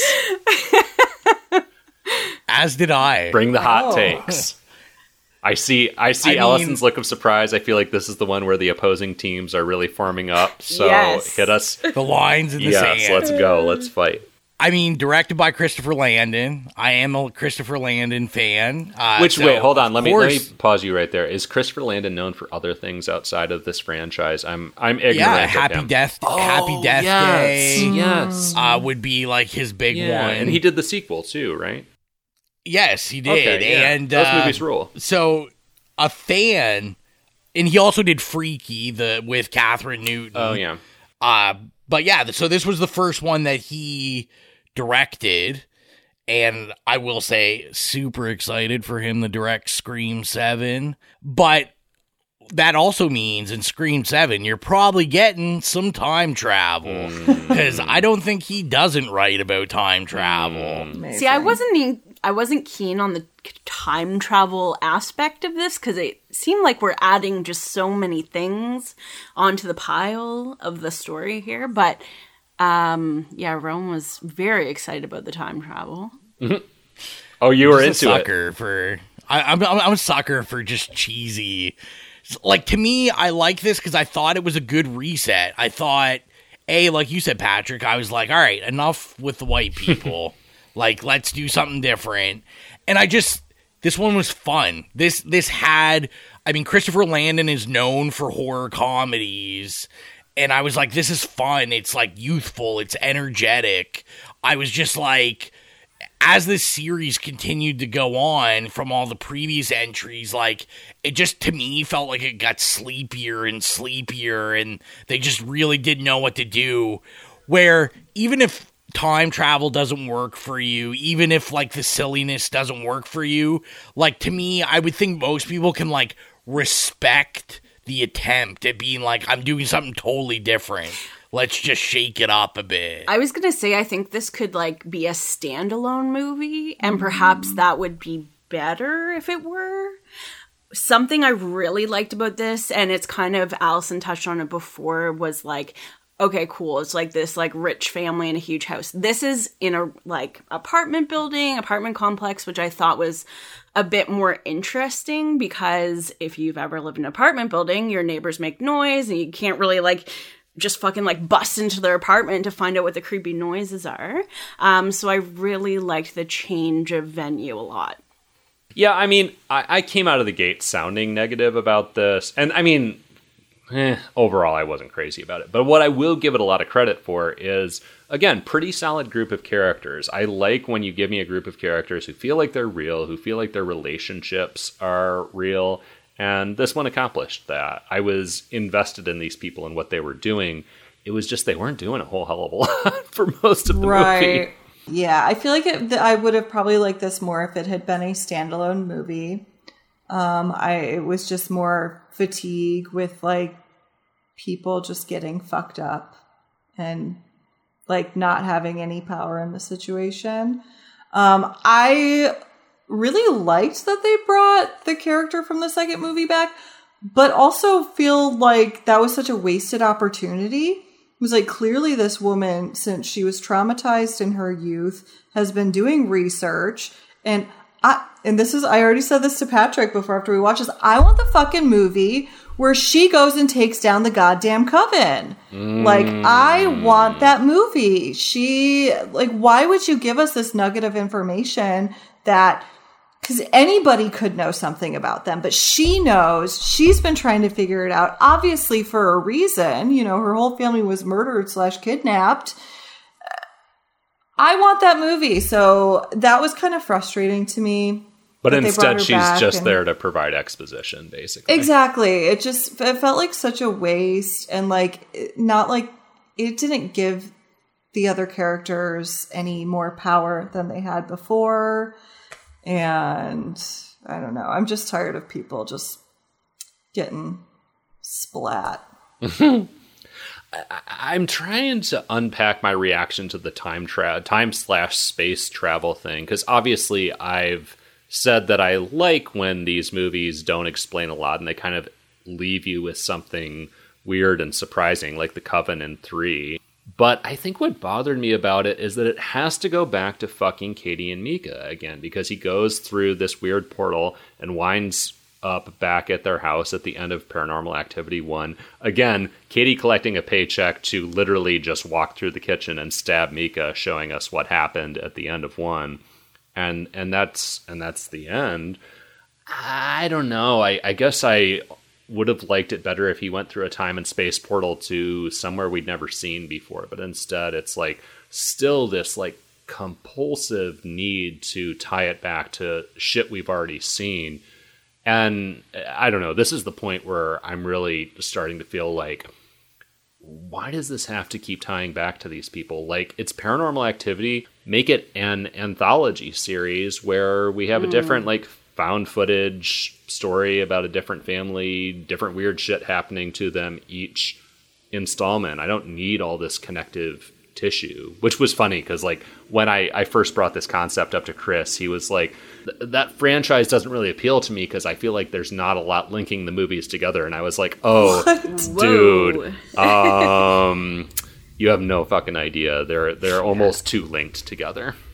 Yeah. Well, I was gonna say is that that's kind of all our faults. I feel as like, you know, as fans of horror really because isn't this what happens if they don't link it to any of them is we as we complain Mm, yeah, yeah the, the, we're like, fair. what's going on? This is a yeah. What what is this bull crap? Like, I, it needs to be connected. These characters need to be here, and the idea of an anthology series where every single one would have been different would would have been so much better and more consistent. That's my feeling about most of these, especially horror franchises. I'm just like you know halloween i i recognize that halloween 3 is not like a good movie but it's fucking weird and i love that it just did something completely different almost completely disconnected from the first mm. two uh, and and i sort of i would like to see that in i don't even know if there is a franchise that really does that like American Horror Story, I love that series because it does something. There's a totally new concept every season, and that's cool. Mm-hmm. But anyways, what's uh, what what are our reviews of this? Xylia, you want to start off? Sure. Well, I have one other question. Yes. Ask how do question. you f- I have how do you feel about the use of the Simon rather than the Ouija board? Oh yeah, oh, it was a um, fun little gag to me. I I, I really I liked like it. It was fine. It was fine. Yeah, they should have used that in three, and uh, that maybe yes, enjoyment at three up more. Yeah, yeah, it was cool. You know, d- different gag, and you know what? It's a kid's toy, but it's not the typical like mm. playing a creepy little tune while it rolls around the floor. So I I liked it as it, it felt a little different. I liked that. Yeah. I agree. Um, but back to what I would give it. Um, I would give it uh view it as a standalone movie. I just this was probably the one I liked the most out of the entire series. Okay. So yeah. what about you, Rowan?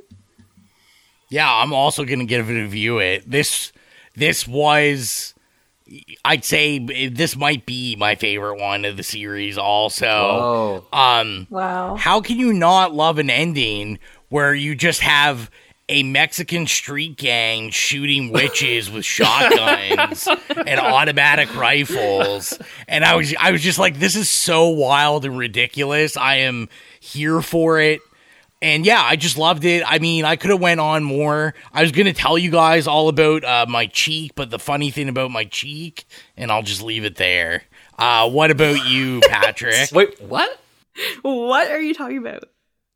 That was the, the the big quote from this one, where the guy is talking to the girl about uh, kissing his cheek, and he said the oh. funny thing about my cheek is it's above yeah. my testicles. Oh yeah, I forgot about that. Yeah, yeah, great. or how they call it a whore home. It's not a whore Whore home, yes. Let's make wow. this whorehouse a whore home. I need like an embroidered pillow that says right. that. it probably get you one. um, I don't know. This one's kind of on the borderline for me. Like I hate to screw it, but it, cue it seems too high almost. uh, I guess I'm gonna like hitch my boat to y'all's positive train and, and give it a, a somewhat grudging cue it. I hate what they did to the dog. Poor Chavo. I'm that upset was about poor Chavo. shit. Yeah. Poor Rude. fucking Chavo. He was. Well, anyone coming from the It Slays podcast knows my feeling on dogs, and I say, get rid of them all. Wow. Ugh, This is a cat's world. you're you can like excuse both. yourself from reviews of the last two movies. I might want to. yeah, Allyson, what do you uh, what do you rate Paranormal Activity, the marked ones? I'm so glad that everybody was fairly positive, so I don't have to feel bad about being negative. Yes, Screw queen. it. Yes, queen. Fuck it. Didn't like it. Thank you for averaging out to the rating that I wanted to give it. And I I wanted to like it was the thing, but like by the end of it, I was just like, uh, The fatigue had set in. the fatigue. I just want I just want somebody to have a win, you know. Yeah. All right. Well, speaking of fatigue, let's talk about Paranormal Activity: The Ghost Dimension. Oh my god. 2015. we're back to the annual pacing of the films. This is the first of two to not include Katie Featherston in the cast. Um, but it follows a family. We're, we're still deep in the Katie and Kristi mythology, however, the Katie and Kristi cinematic universe. It follows a family who lives on the site of the house Katie and Kristi grew up in, and their frankly adorable daughter Leila is slowly corrupted by Toby because mm-hmm. for some reason her blood is needed to like complete Toby's transformation into an actual demon. There's more portal shit. This time it opens up in the kid's room and leads back to the year 1992 with a young Katie and Kristi. And for the first time in the franchise, the tagline is something like, For the first time, you will see the activity. And boy, you do. You see the demons thanks to like some weird camera that they find in the basement of this house that's never explained why it's really able to, to view. Just a This demon stuff- camera. It's a demon camera. Casual. I hated it. I was talking about like how I thought the Kinect gimmick was underused, and it's like, again, going back to the first installment of this, I like that you don't see the fucking thing, and in this, it's just a big stupid CGI creature that gets involved in a final battle. It's like in It Chapter One. That's what kills It Chapter One for me is the big like CGI final battle with it, and it's like I I, I, I didn't need this. I didn't need to see this. You're you're stretching. I found when they were outside in the bushes, it, it really reminded me of Predator. Hmm. Randomly, that's all I could think of. Cause yeah, I don't know. The the shape of the ghost was kind of like, yeah, Okay, very much like the vision of Predator. sure, sure. Yeah, I could see that. Once I was about like I don't know, maybe twenty minutes, thirty minutes into this, all I could think about was, uh, you know, there's a great show on Netflix called "I Think You Should Leave Now." Yes. uh, Yes. Tim Robinson, and and all I could think of is how much I was embodying his character Karl Havoc because I was just like, I don't want to be here anymore. uh, yeah, I had a note where I was like, well, we've reached the point in this series where the ghosts now hold the camera. Because we had shots where the ghost actually deals with the camera. And I, yeah, like you said, it was just, I, I just don't really get what was going on here. I mean, I do get what was going on. Um, I saw, I know that uh, Gregory Plotkin directed this, who isn't a director; he's an editor. Makes sense. uh, who edited Get Out uh, Wow. and Happy Death Day. Those are kind of his two big movies he's edited. So, you know, this is a first time director, which then leads me to think this is probably so much studio interference. It's, this is like the studio being like, hey, we need to see demons. We need, you know, the, this is what the kids want these days. So, I, yeah, I just really didn't get anything that, that was going on with this. Like, uh, the, these movies at least, like, as they're being haunted, it, it kind of builds up and builds up. Where, I mean, the first 10 minutes of this movie, the family has the full proof they need this place is haunted. But, you know, as Eddie Murphy says, the white family just says, hmm, like we're staying. Yep. I have a question. Has anybody ever been dumped over email here? No. Um, no. I just so the brother that came to visit, he was dumped over email. Oh yeah. Oh yeah. What a weird way to do with that. It's like I'm not being dumped by my boss. Like you know. Yeah. Yeah, this one for me was the most egregious of all of them. Yes. The the not only it's like we didn't need to see like the demon, but the effect was horrible. It was like there was nothing scary hmm. about it. It's like at least if you're gonna show me a demon, show me a fucking demon. You know, go all out. Like I want to see the horns. I love want that. to see the. I love that you're pounding on the table and we can hear it like Saddam. No, seriously, it's like if you're gonna show that much, just like show me what it actually looks like. You know, that would be at least potentially interesting character design. Yeah, and you get a fucking sheet soaked with holy water thrown over it at the end. It's like Right. Okay. Yeah, which actually okay, like that I- there were like parts of that like bit that I thought were kind of cool. But also it was just like they're so close. They're so close to Yes, I like thought I'm like we finally might get it. No. I'm kind of on the same page with that ending as Allyson. Like I, I didn't hate the ending of like where it kind of goes into just like stereotypical horror fare. Like we get a full out demon. He's just like ripping and slashing, and I was like. Yeah, that's whatever. it, it was more th- the rest of the movie with these like all I could think of was uh before I wake, like how it was like CGI, like butterflies forming, Oh like yeah, the Flanagan stuff. movie. Yeah, Yeah. which did like pretty much the exact same thing as this, The Cankerman. except better. Yeah, and I was just like, yeah, it, it just it all is just like such a mess. I I eye rolled when we finally get the door to the ghost dimension. Because I also felt that this was kind of a horror movie shout out. Because I was like, this is very similar to like Poltergeist. Yes, Yep. Poltergeist. Yep. or something like that. And I was just like, why are we doing this, guys? It doesn't look good. Like, yeah, I just, this was. th- This was a mess. Although I do question: is it a horror movie or is it a Christmas movie?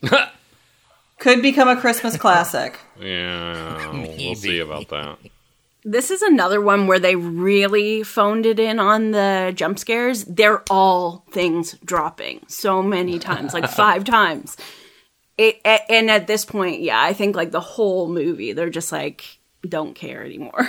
Yeah, it's like they they think they've done enough just creating the the gimmick of you see it for the first time, hmm. and it's just I don't know. It, it just feels like a tr- the, the true bottoming out of their absolute lack of ideas or creativity for this franchise. I will give it a couple of, of points. I think. Um, honestly, this this franchise in general has uh, pretty good luck with casting kids. Um, the little girl in this is again a, a strong kid actor and and comes off as like a real person and someone you care about and feel bad as she gets corrupted.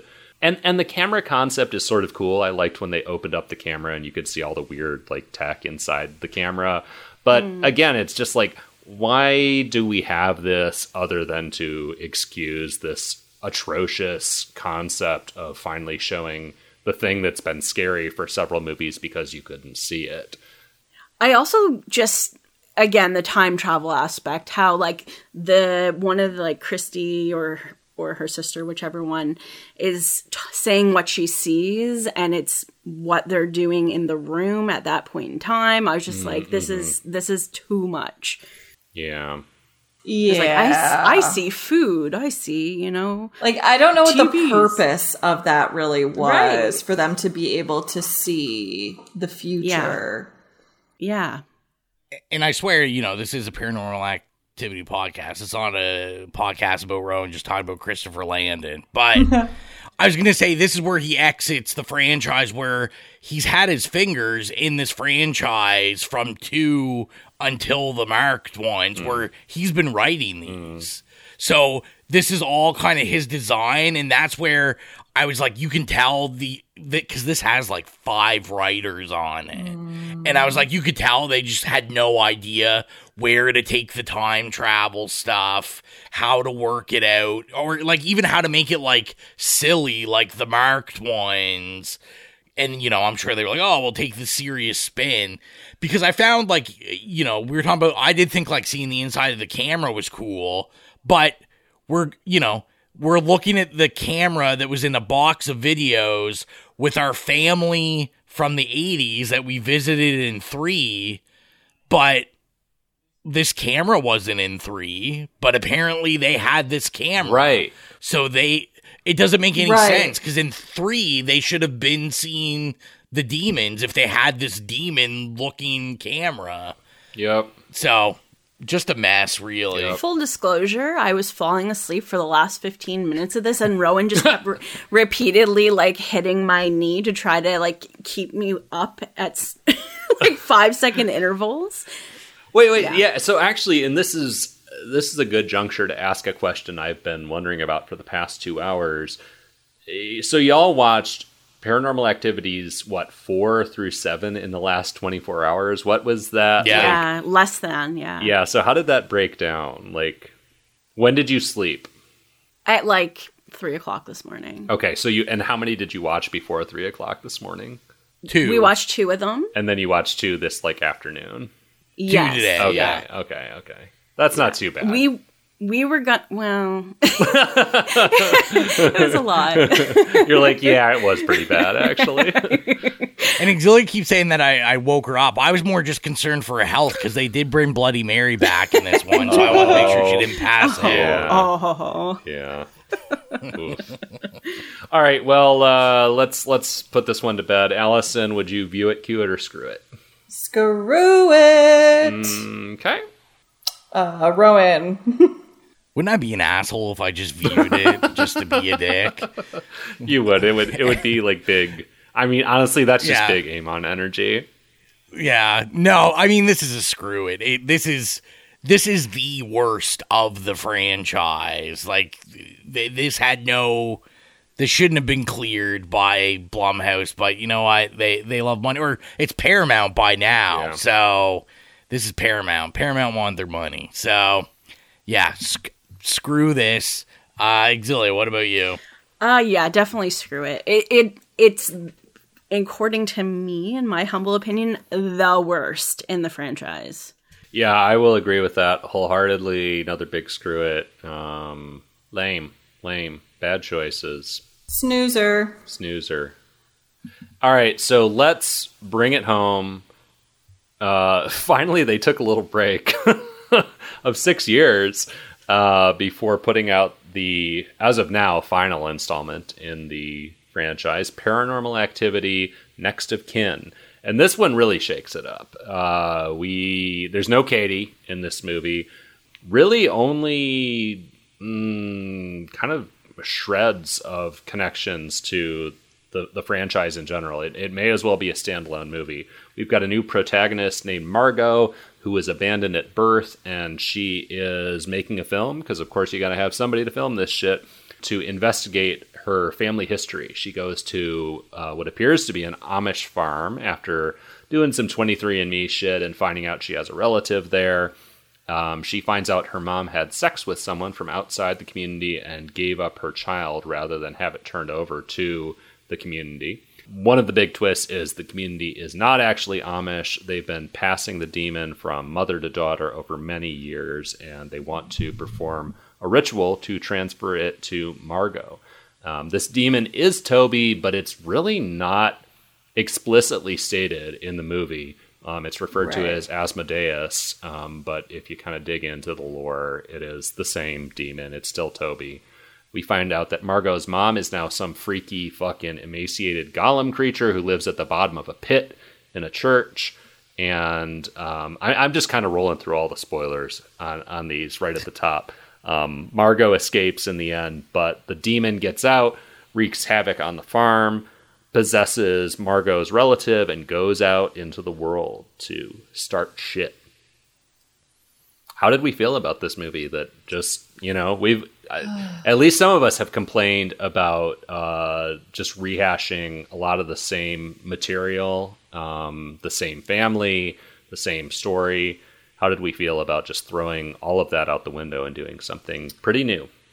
I will. I will definitely give it props for just uh, one doing something so different, going very bonkers, like not just a little, but very bonkers, um, refreshing.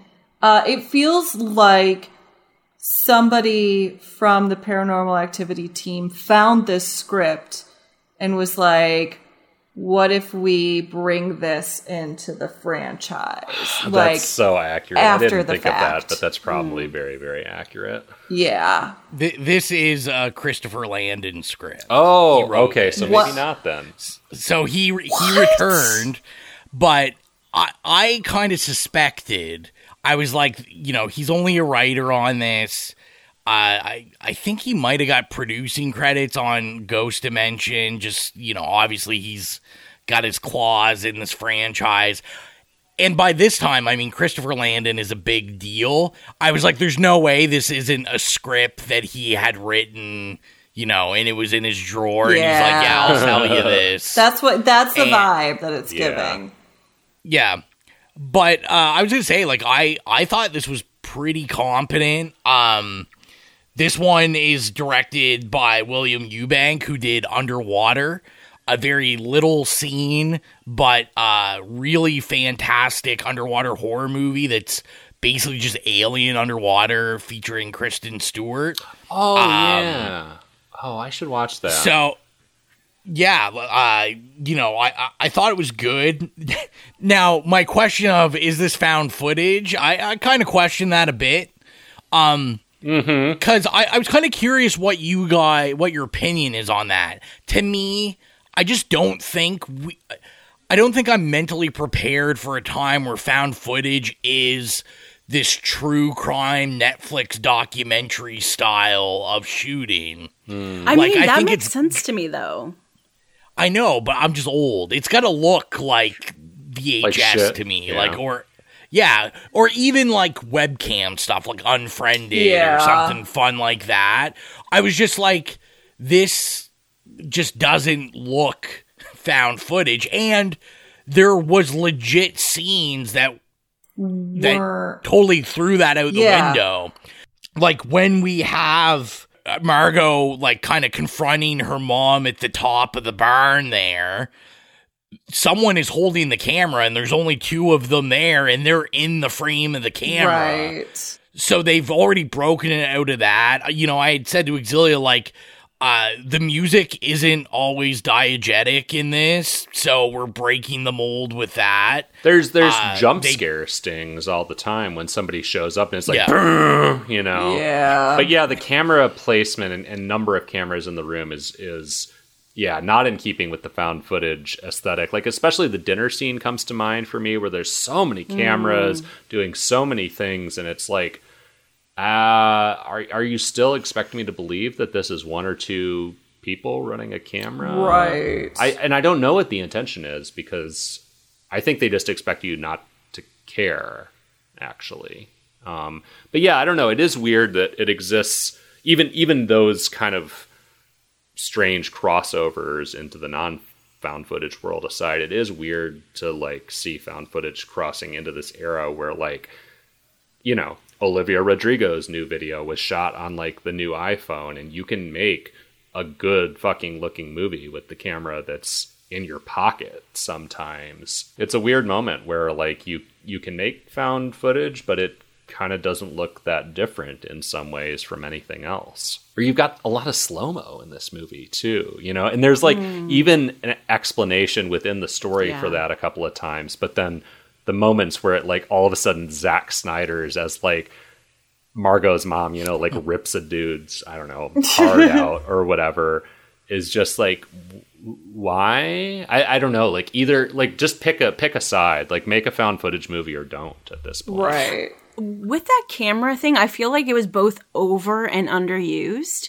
Yeah. because it was set up and they did the explanation in that way. I feel like it was underused because it was then and then like basically at the end. But also, why even have that? Yep. Yep. I'm with you. This is the kind of chaos I like, though, because I, I did make it seem like I was like, oh, you know, this movie, but you know what? I'm all for like just people being like, I, I don't really care about found footage rules. Fuck it, let's just be chaotic. And uh, you know, I don't know if this is giving away my rating, but like, I I thought it was the story was pretty strong. Like, it kept my interest. I I think you know, uh, I think it's almost unfair. This is in the Paranormal Activity franchise absolutely. because I think this is better than any movie in the Paranormal Activity franchise because it's not really. like I just think if this was its own thing, like this is a movie I would have Yeah. enjoyed watching and wouldn't have regretted it. I feel the same way. Yeah, I'm with you on like it being in this franchise is basically a disservice Yeah. to the film, and not it, you know whatever. It's not a great movie, but it's kind of better than being associated with this franchise of what I see as diminishing returns up to this point. I think even the acting, this was actually like decent acting. Where, mm-hmm. sorry, I know you love the first one, but the acting was terrible. Like, it, yeah, if you compare just even the first and the last, it's like totally, totally different movies. Like, totally went like left field. And I think the story kind of went like that too, because basically the demons like handed off through uh men or whatever like associated with possessing men um and now it's women randomly kind of like Yeah, that where did that come from like that's not that's actually the opposite of the lore i was kind of confused about that part oh, the lore falls the fuck apart.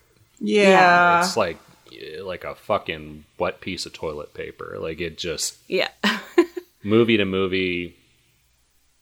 It's it's inconsistent, Right. best. And also, it's the same demon, supposedly, yeah um, but it's been in this woman for a couple of decades yeah that's while still wreaking havoc on other families. Like, yeah, it just doesn't belong in the franchise.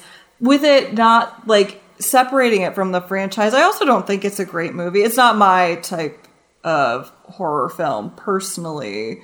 Um, but like, yeah, there was like some solid parts to it. Even if I was like, by the end of it, I was like, God damn it, just another bleak ending.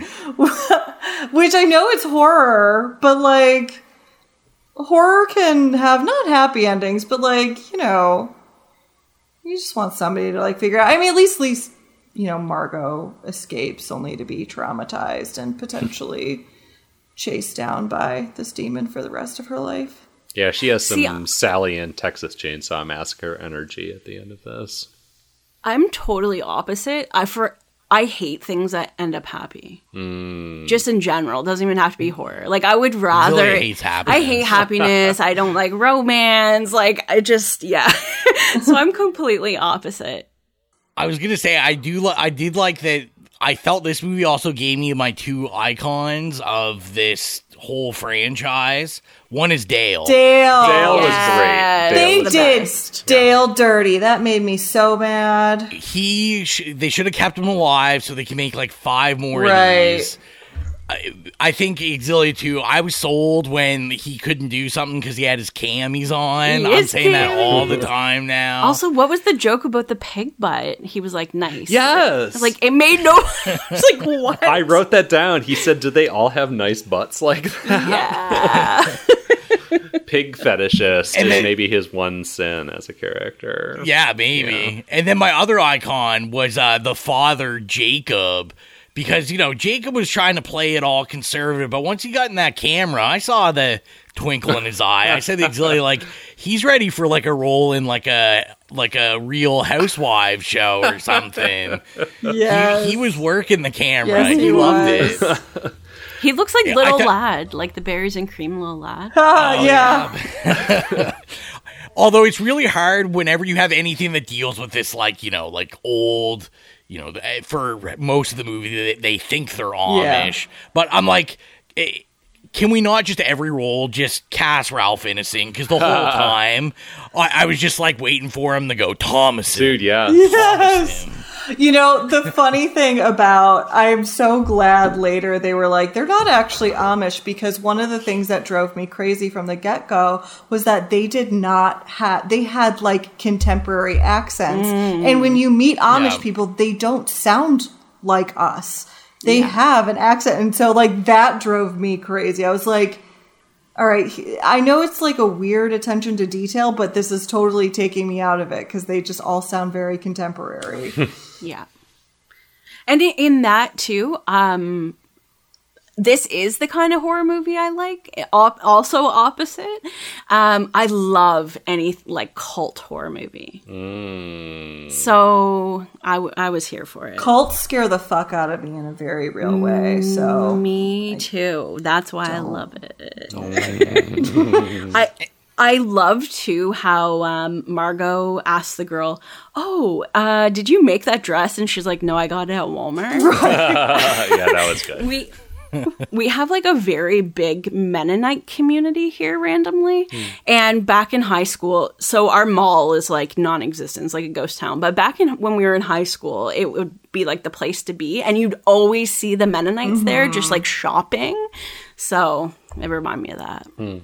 Yeah, I grew up in an area where there was a pretty significant Amish population, mm. very close. And like, my local small town Kmart, we would see Amish people, yeah. and they're all nice. the time. Yes, all the time. It's like they had nothing else that they were doing. Probably not, though. Lots of work. yeah, true. Yeah, I mean, I, I feel like my comments on this have been mostly negative, but I mean, I I enjoyed this to a degree. It's it's certainly original within the context of the franchise. Um, it had characters that I enjoyed. Dale, poor man's Adam Driver. Ugh. You know what? Maybe the middle class man's Adam Driver. middle class man, I like yeah. that. He's very accessible to us in the middle class. I thought this was the best ending. It's a good ending. I, I, like, I like Toby escaping ending. out into the world yeah. and just fucking wreaking absolute havoc on his way. Yeah the the chaos was amazing. Like I felt like the just the freneticness of it, and just like every there's you know people on fire, yeah. and it's just I'm like, yeah, this is what a demon. Even if you know when the mom came out of the uh the hole. I did, you know, I was getting a little barbarian vibes going on. Yes. But yeah. I thought of that too. I, yeah, I, I just I was like, this is a way to end a movie. Like, let's. I'm all here for it. And you know what? I, I like the ratchet down the well too. I like the little harness that you get into and get ratcheted down the well. Oh. That was that was maybe really underused. Actually. really like, stressful. yeah, it was stressful, but I felt like it could have you could have gone even harder on the stress of that. But it was it was still a good gimmick that I don't know if yeah. I've seen that specifically before. I did like how there were the drawings and stuff on the floor in the church, and then that's what happened. It, it kind of it reminded me a lot of like Midsommar. Yeah. That's what I said to um, Patrick when we were watching yeah. it. Yeah. now, definitely not done as well, obviously, but I no. do like that a lot. Mm-hmm. I was gonna say when uh, when Chris like goes down into the well. Also, I thought was like a very high point of the score. The music they played was a plus, mm. A plus. I I really took note of uh, you know not diegetic music going on there, and they had an actual like throbbing, like almost Carpenter esque score mm. going on as he descended, mm-hmm. and I was just like, yeah, this is. You really could have just ignored this being found footage and done, shot it yeah. as a normal movie, and I'd be cool with it. Yeah. Yeah. Yeah. Yeah, I mean, again, it's like the point where I'm like frustrated that they didn't just do that sooner, like make movies that are this disconnected from the main thread mm. sooner in the mm-hmm. franchise. A part I really love too is when she goes up to that old woman in the chair and she's just fucking like taking the potato peeler to her hand. Oh yeah, oh, that hurt. That was awful. Oh. and again, tapping into a super common fear. Like anytime, I mean, I have fucked my hand up with a peeler yeah. before, and I always fear that I'm going to do it more. But just to sit there and fucking like on your thumb yep. over and over again, ooh, mm. nasty. yeah, that's ugh. All right, Rowan, would you view Q or Screw Paranormal Activity Next of Kin? Yeah, this is like a, a high, high view it. If there's anything higher than view it, I probably would have given it. oh, wow. that. Uh, you know, I said marked ones was probably my favorite of the franchise. Because uh, I don't, like I said before, I don't really even consider this part of the franchise. I'm just gonna call this next to kin, and I'm just gonna ignore the paranormal activity. Uh, but yeah, I, I, I vibed with it. I thought this was pretty good. Uh, you know, uh, maybe next time I'm on the podcast, I will just get a giant Christopher Landon tattoo or something of his face because uh, I'm definitely be, should be paid by him uh, for just chilling him out like this. uh, what about you, Allyson? Before this conversation, I would have given it a screw it. After this, I would give it a cue it because, well, Progress. I didn't consider myself having a great time watching it. Um, looking back, I can see some stronger aspects of it. So um, I'll give it a cue. You came up on it. I'll let Paramount know their money went, went to good places. Uh, Patrick, what about you? First, I'm I'm surprised that you were thinking about a screw it because my impression was that you really enjoyed this when we watched it. So I, I didn't realize you had yeah you had that bad of a time with it. I'll also give it a cue it though. Um, it's yeah if it wasn't part of this franchise, it would probably be a different. Actually, no, it wouldn't be a different story. I'd still give it a cue it. yeah, but yeah, just the weird, the uneasy relationship between found footage and not found footage is, mm, yeah, disorienting for me. But it ha- it has its strengths. There was there was a lot that I enjoyed about it, so I'll give it a cue it. How about you, Xylia? Yeah, I'm gonna give it a view it. Pretty much what you were saying like i think the the franchise would be so much stronger if everything was this good and this like isolated within itself i yeah there's some weird like plot things that don't really mesh but oh well i can overlook that especially after sitting through all the other movies that yeah i think this one yeah, may have been my favorite, but it's like Rowan. I don't even really associate it with paranormal activity because it seems just so different. But yeah, so view it. All right. Well, we have now reviewed every paranormal activity movie ever, y'all. Wow. Congratulations. Thank you. And before we adjourn, as I as I said at the top of this, I'm curious about your ratings for the franchise as a whole view it, cue it, or screw it on this franchise. Allyson and Rowan both look contemplative right now. Does anybody just have a rating right off the shoot from the hip? Just one ready to go? This is like if someone said, "Should I watch the entire franchise of Paranormal Activity?" Exactly. Like, would you okay. recommend this activity that we've just done? And it doesn't have to be in the same time period. Like, you okay. know, if they want to take a year to do it, whatever. But like, would you say, "Yeah, go check that franchise out," or like, maybe think about it, or like, "Fuck no, don't do that." I'd say screw it. Sorry. No. Just overall. I'm also a screw it on watching the whole franchise. I feel very bad about dragging everyone into this because this was my idea. and about halfway through, I was like, oh, oh boy, why did I do this again? That's okay. I was a willing participant. So. I will also give the franchise as a whole a screw it, even though there are a few in here that are highlights. Honestly, I would never. I even though I've given Viewits to a couple on here, like grading on the curve, I would never recommend, frankly, that anybody watch any movie from this series except the first one. Mm. Um, and I, I expressed as much to Allyson along the way. I was like, I hate doing this. I'm really going to enjoy like recording the podcast and like hanging out with Rowan and Xylia and you, but nah, fuck this. This was bad. It might actually be the worst franchise watch that I've done so far. Actually, no the exception of with the exception of Friday the Thirteenth, which we didn't do an ex- uh, an episode on, but that's a bad franchise. Rowan, view it, cue it, or screw it to the Paranormal Activity franchise. Just when I thought we we were good friends, and you gotta you gotta talk trash about Friday the Thirteenth. Listen, like Jason takes Manhattan rules. Oh, I love that one. That's my favorite. Yeah. Okay. Well, we can we can uh, still bro out on that then. uh, yeah. This is gonna be a screw it. Uh, I mean, like I said, I there there was really only like two that I viewed it on, and it, those were like the outliers of the whole franchise, and they pretty much didn't seem like they were part of mm-hmm. it.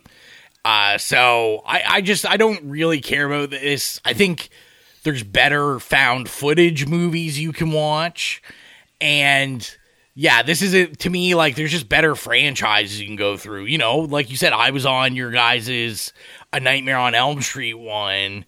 And when I look at that, like even the bad movies, like there's like some fun in all mm-hmm. of them. Where this, it it was just like dreading, like oh my god, this is only an hour and twenty minutes. I like it seems like I've been here forever. Yes. So yeah, I just I feel like this isn't gonna bring anything to the table that you couldn't get somewhere else.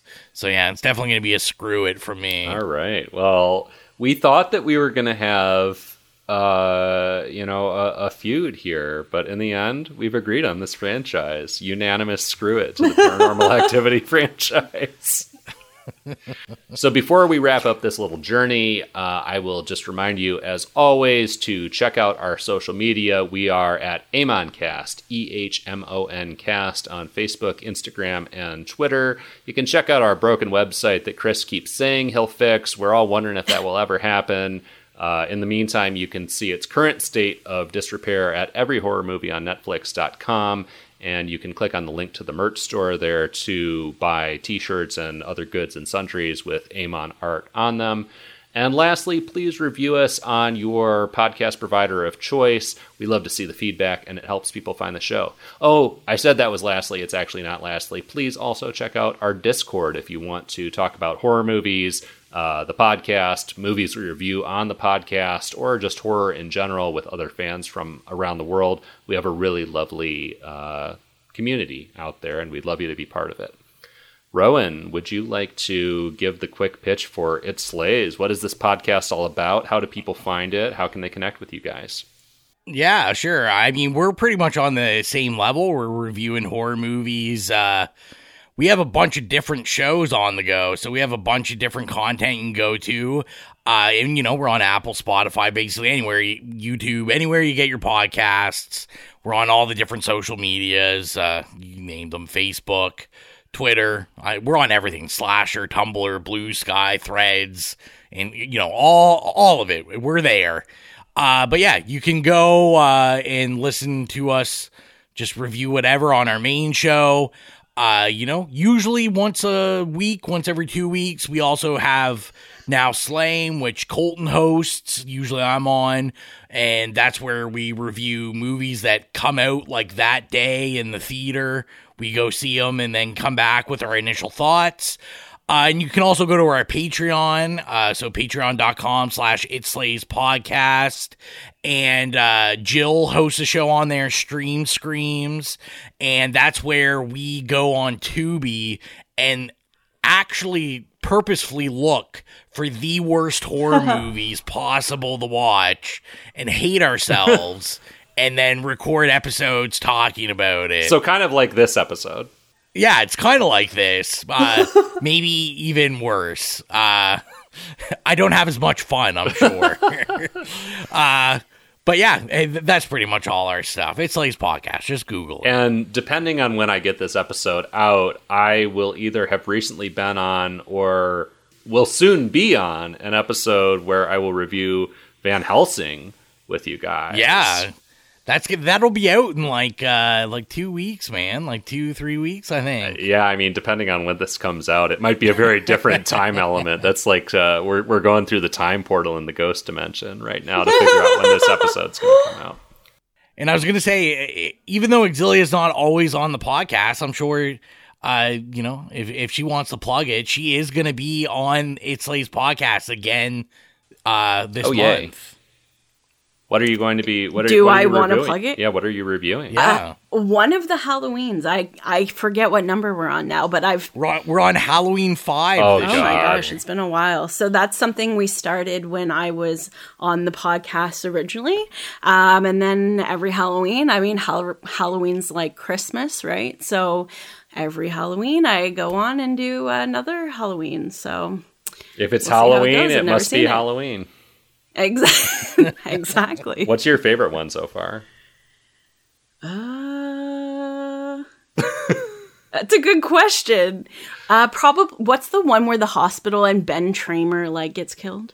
Two? Two. two. Yeah. You you really like three. Also, I think you gave that like a sleigh. Maybe I don't remember, but Yeah. Three is a legitimate take. Two is Crazy Town.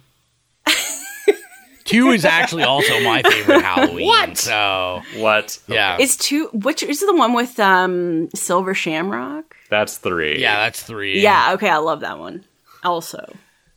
Wait, how does the fucking yeah. song two go? is the two is Halloween. Two is the uh, Friday the Thirteenth and me coming out. So as of as of when we're recording this, 28 days till Halloween, Halloween, Halloween, 28 days till Halloween, Silver Shamrock. Okay, I need to fucking put a fork in this. Thank you all so much for joining us for this crazy ass journey. Thank you uh, to everyone listening. Thank you to the three of you for for doing this crazy shit. For every horror movie on Netflix, or every horror movie on A24, or every horror movie, paranormal activity movie ever, or whatever the fuck we're doing at this point, I'm Patrick. I'm Allyson with a Y. I'm Rowan. I'm Xylia. Love you all. Happy Halloween. Goodbye.